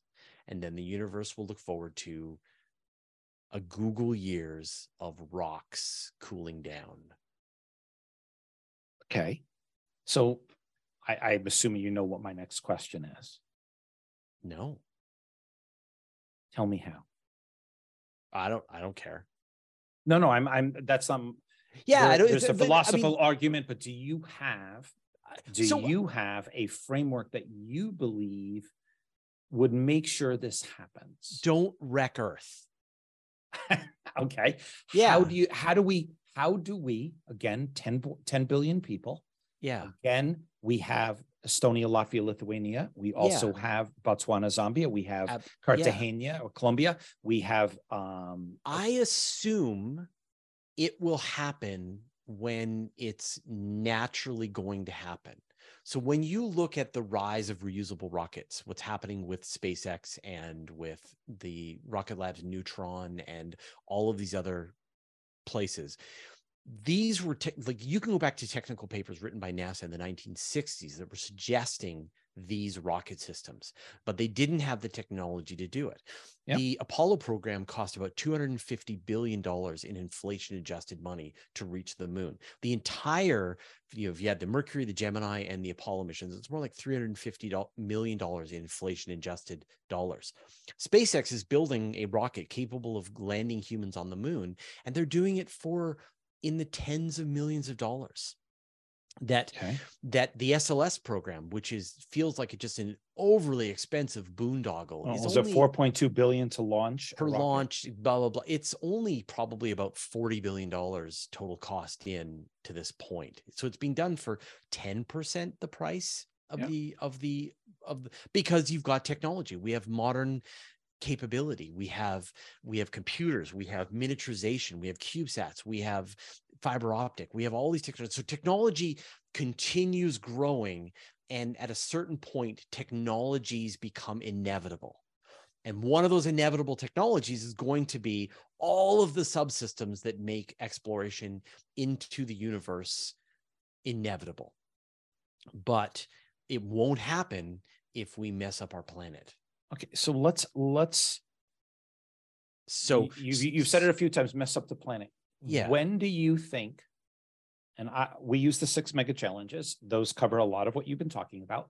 Yeah. When do you think there is a that that over the lemmings cliff that Mm. if we haven't solved it by then, Yeah. We could be in really big trouble. Do you have a?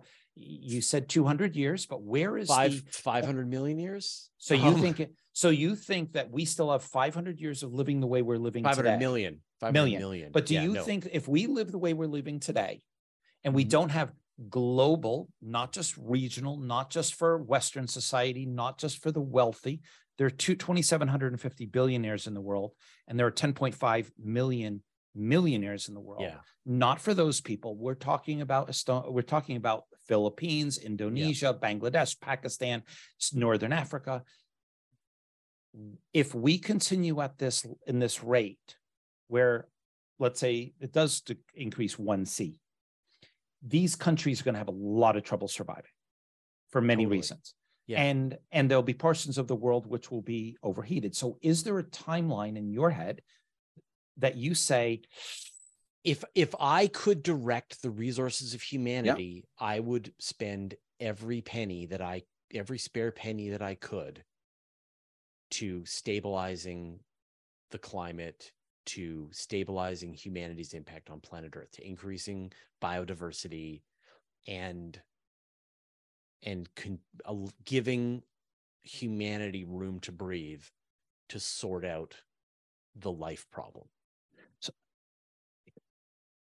While you might not think it, we are completely what you're saying is completely in line with what Project Moon Hut is doing. Mm-hmm. I mean, it, it's it's so in line. The only difference is we take what you're saying and we're putting it into organizational structure that fits today's society. For example, we're we're partially a 501c3, but we have profit organizations. There's a structure that we've already gotten approved. You can't you can't do things as a nonprofit to a, as, to a certain degree. For example, if we needed to raise 1.6 trillion dollars, we can't have a lot of bake sales. You'd have to have either awesome cookies or be selling all the time. We are trying in our minds, and it's not the only solution, is we're trying to do that stabilization by leveraging ecosystems such as using computational social science, artificial intelligence, machine learning, network analysis, mm-hmm. uh, data sets to be able to find opportunities within networks to do exactly what you're saying to stabilize, yeah. increase biodiversity, improve innovation. Has nothing to do with Beyond Earth. It's just we that's part of it. We also have a tech transfer unit team. You probably don't know this. I didn't know this that most companies, the majority of companies out there that do tech transfer, they make their money off of lawsuits. Oh, so what they do is they go out, scary. they create they create an innovation, they put it out there, and then they wait for people to violate it, and then they sue them, and that's right. where the majority of their money comes from. Even I think it was Alan from uh, Gates uh, from uh, Microsoft. He tried to do it, and it ended up converting. It's not the same as what his, he started out as. That's what I was told by someone who's a patent attorney. So ours is completely, completely how do we get deals made to move tech into places that it needs to be? So if someone's, let's say they earn in US dollars or Canadian dollars or euros, they earn 16,000 of X per year. They can't afford a $25,000 licensing fee, but that's what happens. Mm-hmm. We want to make sure that per market, per tech, we get it out there and we and we do for cause. But what we are doing is trying to build an ecosystem around what you're saying, leveraging Beyond Earth but also leveraging on Earth. Because Great. politics is overriding a lot of what what what you just said and stabilize increase biodiversity. Those that's politics. And why are you doing it? Good question. Uh, i'm the pieces that for some I, without going into all the details of it i was in i spoke at an event in silicon valley and when I was done, there was a guy standing next to me. His name was Bruce, and he said, "If you ever go to would like a tour of NASA, give me a call." Now, I'm not a space fanatic. I do like certain things about it. I do like Star Wars, Battlestar Galactica, Star Trek, Star. Love those things, but I'm not a person who looks up at the stars all the time. And I said, "Sure, I'd love to." And he says, "When are you in town?" I said, "I come to Silicon Valley every month. I've been traveling about two to three hundred thousand miles a year. I always stopped in Silicon Valley." And so the next month I fly in, I go to NASA Ames and this guy Bruce is on the phone, and there's a he he points I, I he points to me and he says kind of take a seat, and next to me sits Lynn Harper, who's an astrobiologist, and they didn't realize my background. We have this great conversation, and we go on for three hours. I mean, three hours about where platinum comes from and mm-hmm. why NASA doesn't work. They told me a lot of why NASA doesn't work, and then I left. I didn't get a tour. They said come back, so I come back and the next time, the exact same thing happens, but with other people.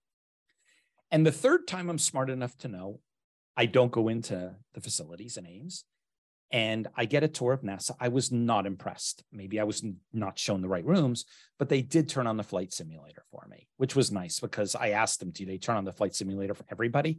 And he cool. said, no, they don't turn it on for anybody. The guy sticks his head in. He says, you want us to turn it on for you? So I got to play with it a little bit, which was kind of cool. And then we were out at a restaurant, and I was so tired of hearing from all these people all the challenges that the, the Beyond Earth ecosystem was engaged in. I looked at this guy, Bruce, and I said, You want me to tell you how to get to the moon? like, who are you? And I said, We're sitting here, having lunch. Let me show you. And for the next hour and a half, I brought, I outlined a four phased program. And then he said, Who's going to pay for this? And I showed him how network analysis, computational social science, how that could do it. And then he said, Well, how are you going to get this? And I would answer it. How are you going to get this? And I would answer it. And I came it was because I was solving a challenge. And I, I love challenges. Not that I like to have them, but a challenge is fun. You get to identify and figure out solutions. And he looked at me when we were done. He said, I've never seen anything like this. First time ever.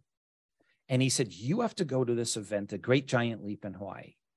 And I said, Look, it's going to cost me $7,000 to change my ticket. I'm really not interested. Thank you very much.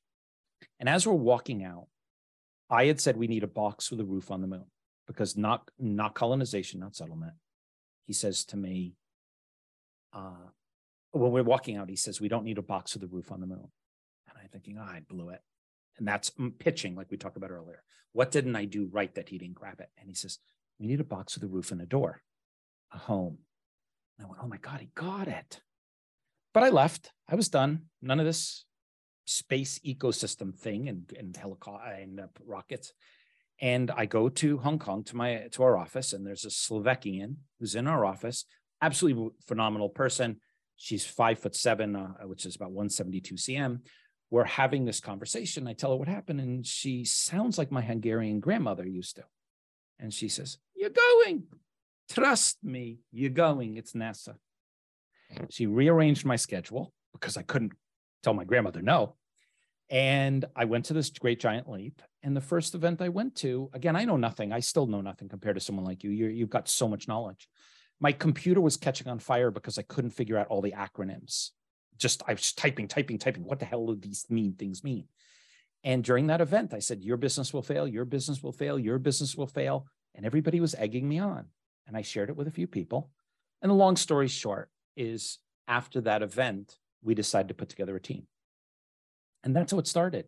It wasn't a, a passion for Beyond Earth. It wasn't a passion for living in another planet. It wasn't to go to Mars. And simultaneously, I was working on a paper artificial intelligence, machine learning, robotics, 3D printing, and sensor tech, how they're all merging for the first time in history and what that what could happen with it. And then I was also working on some of the challenges we're facing on Earth, and they they merged. What if we leveraged the Beyond Earth ecosystem in a way that is social, meaning nonprofit, is done in a certain way that has a different, that brings everybody in as inclusive. We don't go after military and government. So uh, there's there's videos on this. You've seen some of that. Ours is to do what you're saying, but in, I'm not going to say but yet or in addition to, we've added some of the mechanisms to make it happen because we're not going to change. You're in a room right now. I, should, I know you're in a room because we don't have a video on, but mm-hmm. I know you're in a mm-hmm. room, and you have a door. Yeah, I could try to change you all day long to go out the wind, go out another place, and you. But if I showed up tomorrow, you're out in your woods, uh, making sure that the 80 acres are taken care of. Is 80 acres, right? And I plaster over your door and put a new door in with uh, fix the furniture. It looks beautiful. And you walk out and you have a better view. Are you going to tell me when you come the next time, say, oh, no, no, no, I'm going to walk through the wall where it was before? You're going to go out that door. What if we change the systems and structure? What if we change the world around us in a way that can solve that? So that was a great anecdote. Okay. What let me try again. Yep, sure. Why are you doing this? uh, you know, I, I'd love to say there's a, a big reason. I think that I believe that this is the solution to some of the challenges that we're facing. And unless we do it, the next 40 years of our lives will not be like the last 50. And I get up every morning to do it to make that change. To I just hope that the, the that the next few decades are better than the last few decades. I think the next 25 years will not be good for planet for the for all species on Earth. Mm-hmm. I believe we're going to see continued of the six mega challenges. I do believe that they're going to continue. And they're going to cause displacement. They're going to cause conflict. They're going to cause wars. They're going to 17,500 species. Yeah. Maybe 8,000 of them be gone. I believe that those things are going to happen. And I love, I believe, I'm an earther. I believe that I like to go outside and I like to enjoy my life and I want my children to enjoy their lives, and I'd like my children's children to enjoy their lives. And in, if I went 40 years, I will be 15 is 99. So I'd have four generations on this planet. I would like to make a difference in that long term prospect. And I believe that that can be changed. And I'm put, and where we have a great team around the world. We have people volunteering in everything, every category you could think about, large organizations from KPMG, Deloitte, PwC, EY, JP Morgan Private Banking to Dassault Systems has mm-hmm. given us things, you know, all sorts of companies, organizations. I believe it can be changed. And and I, I, why am I doing it? I think mm-hmm. I can mm-hmm. make the difference. I think I can make it so that the earth for me, my family, and the people that I love and care about will have a different future. But that seems short term. Yeah, it is. It's, it's only 40 life. years. It's, yeah, it's 40 years. It's 40 what about, years. What about the future? What about beyond that? What about well, the generation? For my children, that's why I say yeah. I, I I've got two children, and my hope is that in 40 years, my children will inherit a better world, and their children's children will inherit a better world, and their mm-hmm. children's children. And better is a relative term it's that's like the beginning it's a rel i'm i'm hoping that the world will continue to have will have less of the challenges so yes i'm doing it for in perpetuity but i don't have I don't have a personal belief that I live on forever. That I was that mm-hmm. I, I that these things that when I die, I'm done. to me, I'm done. So so I want to add to your mission statement. Okay that you are contributing to keeping the flame of life, helping the flame of life exist in the universe. And that by accomplishing what you want to do, you will also help ensure that that life which makes the universe better will be a part of the future of the universe so let me ask you then, I and I hear what you're saying. I'm looking at the directive right now. If I was to make that change, if we were, not I, mm-hmm. if because I'm going to type it is what I meant. If yeah, we yeah. were to make that change, how actively engaged would you be with Project Moon Hut to make this uh, future happen? I well, it'd be interesting. I I have no idea. I'd have to, you know, have to see. Well, uh, I, I know I'm putting you on the spot. Yeah, yeah, yeah. If, well, busy if, guy. If, busy guy. If, if, so, you're a busy guy, congratulations. Yeah, yeah, uh, yeah. If we were to make this change, because you're asking, it's, it's you're you're asking some. I get asked two questions a lot. One is why you spend why are we spending all this money on space? They don't know what we do, and I I say, can I ask you a question? Everybody says yes. I said, have you ever seen a rocket where people took money, stuffed it into the rocket, and shipped it up into space. And they said, What do you mean? I said, Have you ever seen, you say we're spending money in space. Have you ever seen us put money into a rocket and ship it up into space? And every time they say, Oh, no. So where do we spend it? I say, On Earth. I would draw my question. It's something of that nature. The second one yeah. is, David, why don't you work on the challenges we have on Earth? And I say, Can I ask you a question? What do you do for a living? Well, I'm Fraser and I have podcasts and I put on programs. Great. Why aren't you a farmer? What do you mean? I like what I'm doing. Said, no, I want you to be a farmer. And they, well, I don't get it. And I say, well, you're, I think what you're asking me is you think I am doing something that is useful. You'd like me to change what I'm doing to fit what you think.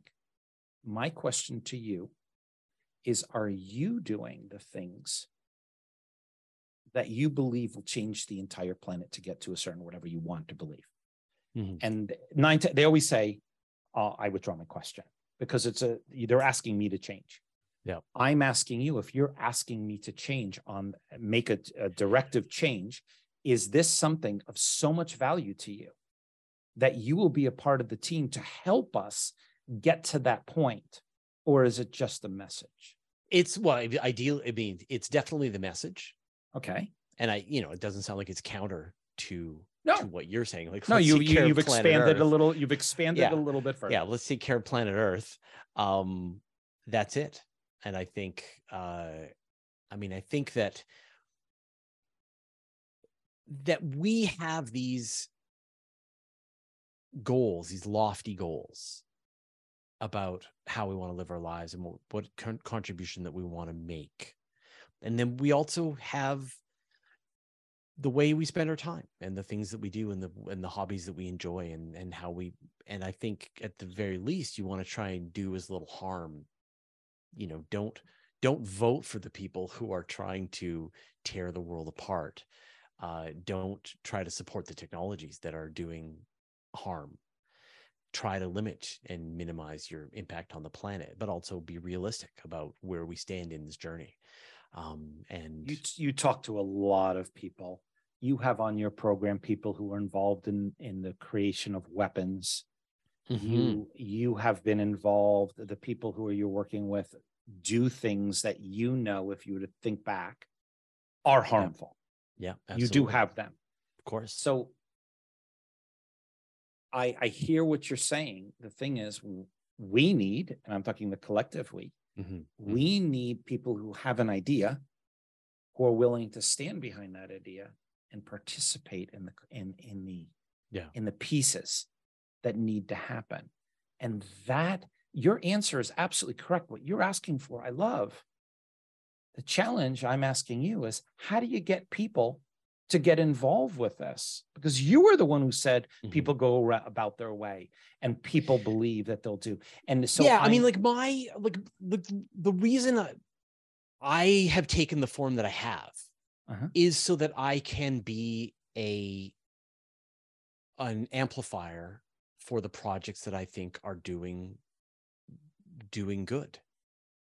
Okay. And and the plan is, you know, and I think just having this interview with you and me planning to put this out in the podcast like like I flit about across all of the projects and all of the ways that people are attempting to bring about this sci-fi future that we've all been uh, anticipating. And and i have to you know i i spend my time contributing to and the and the energy and the distribution platform that i have to try to raise as many boats as i can so so so, so what happened was you know, I didn't I, I was not clear because you made an assumption that when I said, Will you help?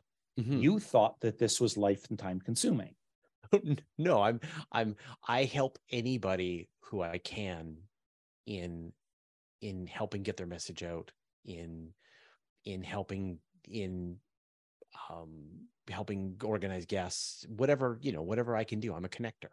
Okay. So so yeah. so what you are are you saying that with what we've talked about today, that there is a means for an alliance, whatever degree that may be, that you believe, I guess being on the show, you've kind of agreed that you believe that what we're at least trying to do is something that fits into your basket.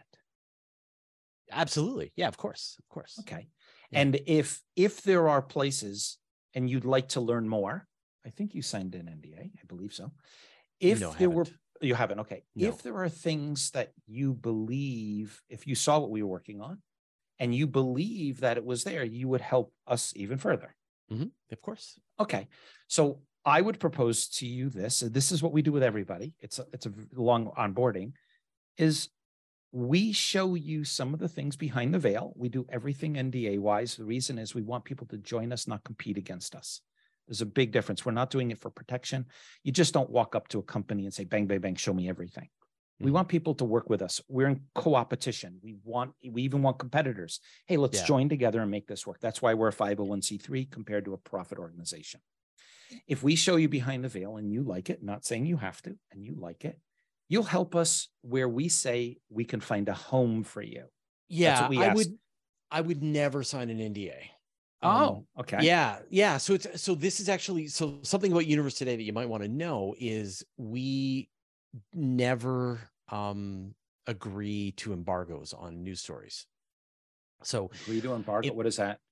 So an so in the news field, a a company that is generating some news will will reach out to journalists and they'll make the story embargo. They'll provide additional, you know, provide information to journalists. They'll allow them to do interviews, and the journalist agrees to hold off on the story for uh, to to reach the embargo point and then at that moment you and all other media outlets are able to publish all of this stuff at the same time. And about 10 years ago, 15 years ago, I got sick of embargoes. And uh, a few friends uh, of mine who I consider to be really excellent journalists who had been essentially prohibited from getting access to this information it was a meth it was a mechanism of the news creators to sort of decide who is an acceptable journalist and who isn't and i just said okay that's it. We're not we're not going to look at embargoes anymore. We're not going to break embargoes. Like we're not going to as soon as we hear about what you're working on we're not going to put out information. We're not going to you know break your secret but we're just going to wait until the information is publicly available. And so for the last 15 years, Universe Today has never had access to information in advance. We don't sign NDAs. We don't, we're not, you know, off the record. Um, we just if if you want a piece of news that you want us to report on, just make it available and right. we will that, that I understand. So yeah, ours is yeah. Uh, our, our ours is a little different. We're not saying that. We're saying we would love help. Mm-hmm and all we're saying is anything that you own is yours we if you it's very mutual yeah uh, even even mckinsey we've never had anybody change anything except for mckinsey changed three words three yeah is we're not saying that you can't do anything you want outside we're just mm-hmm. saying please don't sh- share our plans right now because that's the one thing i can't do yeah okay because yeah. and and so you understand where that often comes from for example if you're going for a trademark and a reporter uses that trademark, yeah. that trademark can no longer be secured. If you show something and you're in the process of patenting it, yep. You can't, and the reporter reports it. It is now public knowledge and it can't yep. be protected. Yep. So it makes it complicated. Yep. And I never, I didn't put you into the category of reporter. I'm sorry. I yeah. put you in the category of a person, and Space is my no, yeah. no. I put you in the category of someone who was looking to make change. Yeah. And yeah. if I put you into the side of a cat of a reporter, oh my God, that changes everything because it's not it's not about the building of it, it's just the reporting of it. Yeah. I mean, I have a space bias. Right. People talk about well, people have like a left leaning bias, they have a right leaning bias. I have a space leaning bias. And what so, is a space bias? so I am I am ready to enthusiastically report on on anyone who's willing to stick their head up and take the risk to help ensure humanity's future in space but but my and my job is to amplify. So and and and so that's the way that's the role that i fit into this ecosystem. And so yeah if you know what's my bias? My bias is that i am pro space i am okay so I, am going to help i'm going to look at ours to see what we could do. I can't promise. On yeah. your end we're yeah. in ours if you remember at the end it says for all species on earth. And you yeah. yours is humans. Ours is always all species. So just tell me when you have something exciting that you want to share with the world that has to do with space and i'm your guy. Okay so if yeah. and when it comes to resources and i'm assuming that anybody who hears this because this will be put out into the ether if someone needs access or knows or knowledge or something they get to i could reach out to you and say look of course. we're yeah. looking for and you you like to play the connector role but not inside. That's right. Yeah. Okay. Yeah, yeah. i so, am the i am the amplifier i am the i am the loudspeaker when when i think it's important interesting and i, I am and i am the i am the journalist when I think it's also important. I, I hadn't thought of you so, as a journalist, which is interesting. I know it is. It is like befriending a tiger. no, no, no. I, I'm more concerned. I one of the things that we do with individuals who are coming on board, and I think I did it with you. I say, okay, take your age and add 40 years onto it. So whatever yeah. your age, I think I did it with you was 80 to uh, you're 40 or 80. And yeah. I say, okay, and I think you had children. So you say, okay, how old will they be? And then I do it all the way down. And in some cases, there's four generations. And I ask them along the way, what do you think the world will be like? I mean, what do you honestly think how it will change? What will be on? And then the majority of people can't even give answers. They've never thought about that.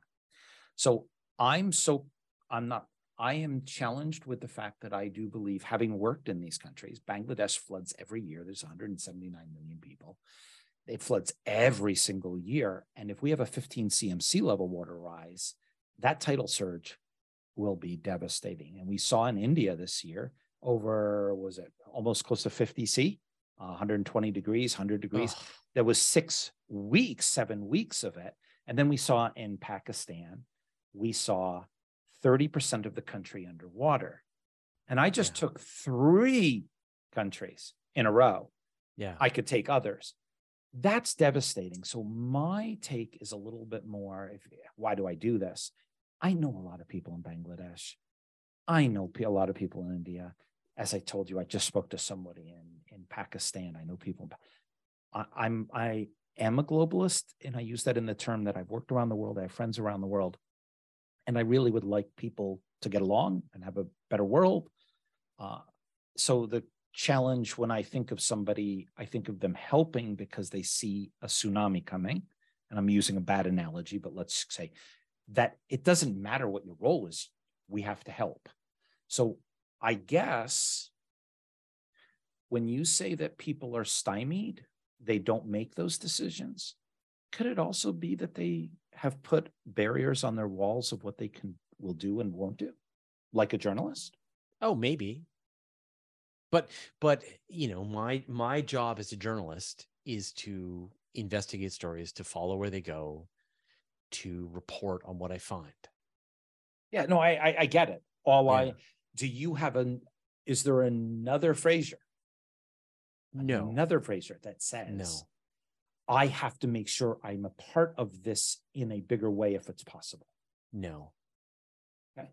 Yeah. Yeah. I mean, like, like again, if you have things that you want to tell the world, and, no, no, and, they're, I, I, and they're interesting that, to me and they're interesting to the writing team and i and i think they they fit within our purview then then i will absolutely report on it and if you have secrets that you don't want the world to know do not tell me. Oh and, and i completely because, understand because we, because i will share them. Because it's my job. Uh, i yes. Can and I also did, like I just like I think like I think transparency is important. I understand that it's a that it is a brutal environment for attempting to to make things happen in this existing landscape. Um and that's not my problem. I, I, the, the, yeah. the, reason I think it's an interesting conversation, the reason I'm pursuing it today, mm-hmm. is my it, one thing I love about not having video in front of each other, like we say, you're not looking at me. You can't see my eyes darting around, looking out the window, looking around, yeah, saying, yeah. What Checking I'm asking myself yeah. is, you had said earlier, why aren't people doing this? Mm-hmm. And I gave you some answers, but I didn't give you the one you just gave me. Is that the construct of the world that you live in, that you've created uh, eh, by policy or personal choice, prohibits that from happening. Without so you can't do the thing that might be helpful. And mm-hmm. I, I use lawyers as an example. Mm-hmm. you meet someone says i'm a lawyer. Okay immediately there are all sorts of things that come to mind good and bad. Yeah. Many times it's not good but if you're an intellectual property lawyer wouldn't it be nicer to say to somebody oh i'm an expert in protecting and making sure patents get to market that would be a different answer than an intellectual property attorney. If you are a compensation attorney, I'm an expert in putting together programs that amplify the organization's culture to be able to meet the needs long term. If you're a corporate attorney and you do mergers and acquisitions, I'm the I'm an expert mm-hmm. in bringing together assets to make them stronger as a whole. When you use the word reporter in the way you did, you put blinders, you put barriers intentionally. It's, it's you understand a delay. Yeah, no, it's just, right, but it's just a delay. Like, like yeah, the the point you know where I come on board is when the is when you have a message. Yeah, you'll help us get it out there. I'll help you get it out there. I, I love that and I appreciate that. We appreciate yeah. that. We yeah. appreciate it. It's just you you actually opened up my eyes to something that I had kind of been a little blind to in a reason that someone wouldn't do something because you reacted the way you did, mm-hmm. which was, wow, I had never added that to my list. Mm-hmm. Is that the construct, the framework that the individual has doesn't allow them to jump that fence? Right. Which is uh, uh, Casey Handmer. He Mhm. said the reason I can't sign it is that I am involved in too many things that I might be vi- violate. That's great. Yeah. Casey is amazing. He's brilliant, absolutely off the chart of brilliant. Yeah. So uh, th- this is great. Do you have any questions for me? No, no, no. I mean, I think you know, uh, during this interview, you've uh, you've explained a ton of information. So I think it's been it's been a lot of fun. Yeah, this has been interesting. You've uh, given a very different perspective, so I appreciate. Did it. I meet my goal? Uh, well, I'm what I said was I will take a look. Yeah. And I will see, and I don't Yeah. know because it's wording. Mull I don't know how to be able to change because it's Yeah. in, Mull it you don't start off with missions or goals. You never do. No, no. You always start off with desired outcomes. And so what I have to do is look at desired outcomes sure. because that determines the planning that you put in place, which determines the macro Sure. tactics, which determines Sure. so I have to look to say, because by adding two words, for example, beyond earth, would in fact change some of the activity we're engaged in because it's got a different outcome. Does that I- make sense?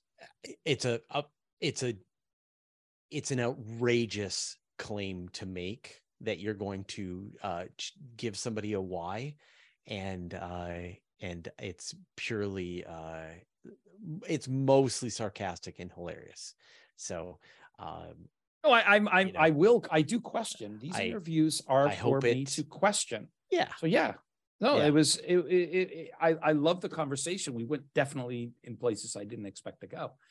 So I, I do want to thank you for, for being on the, uh, on the program. I will reach out. I would like to know other people you think who should be on.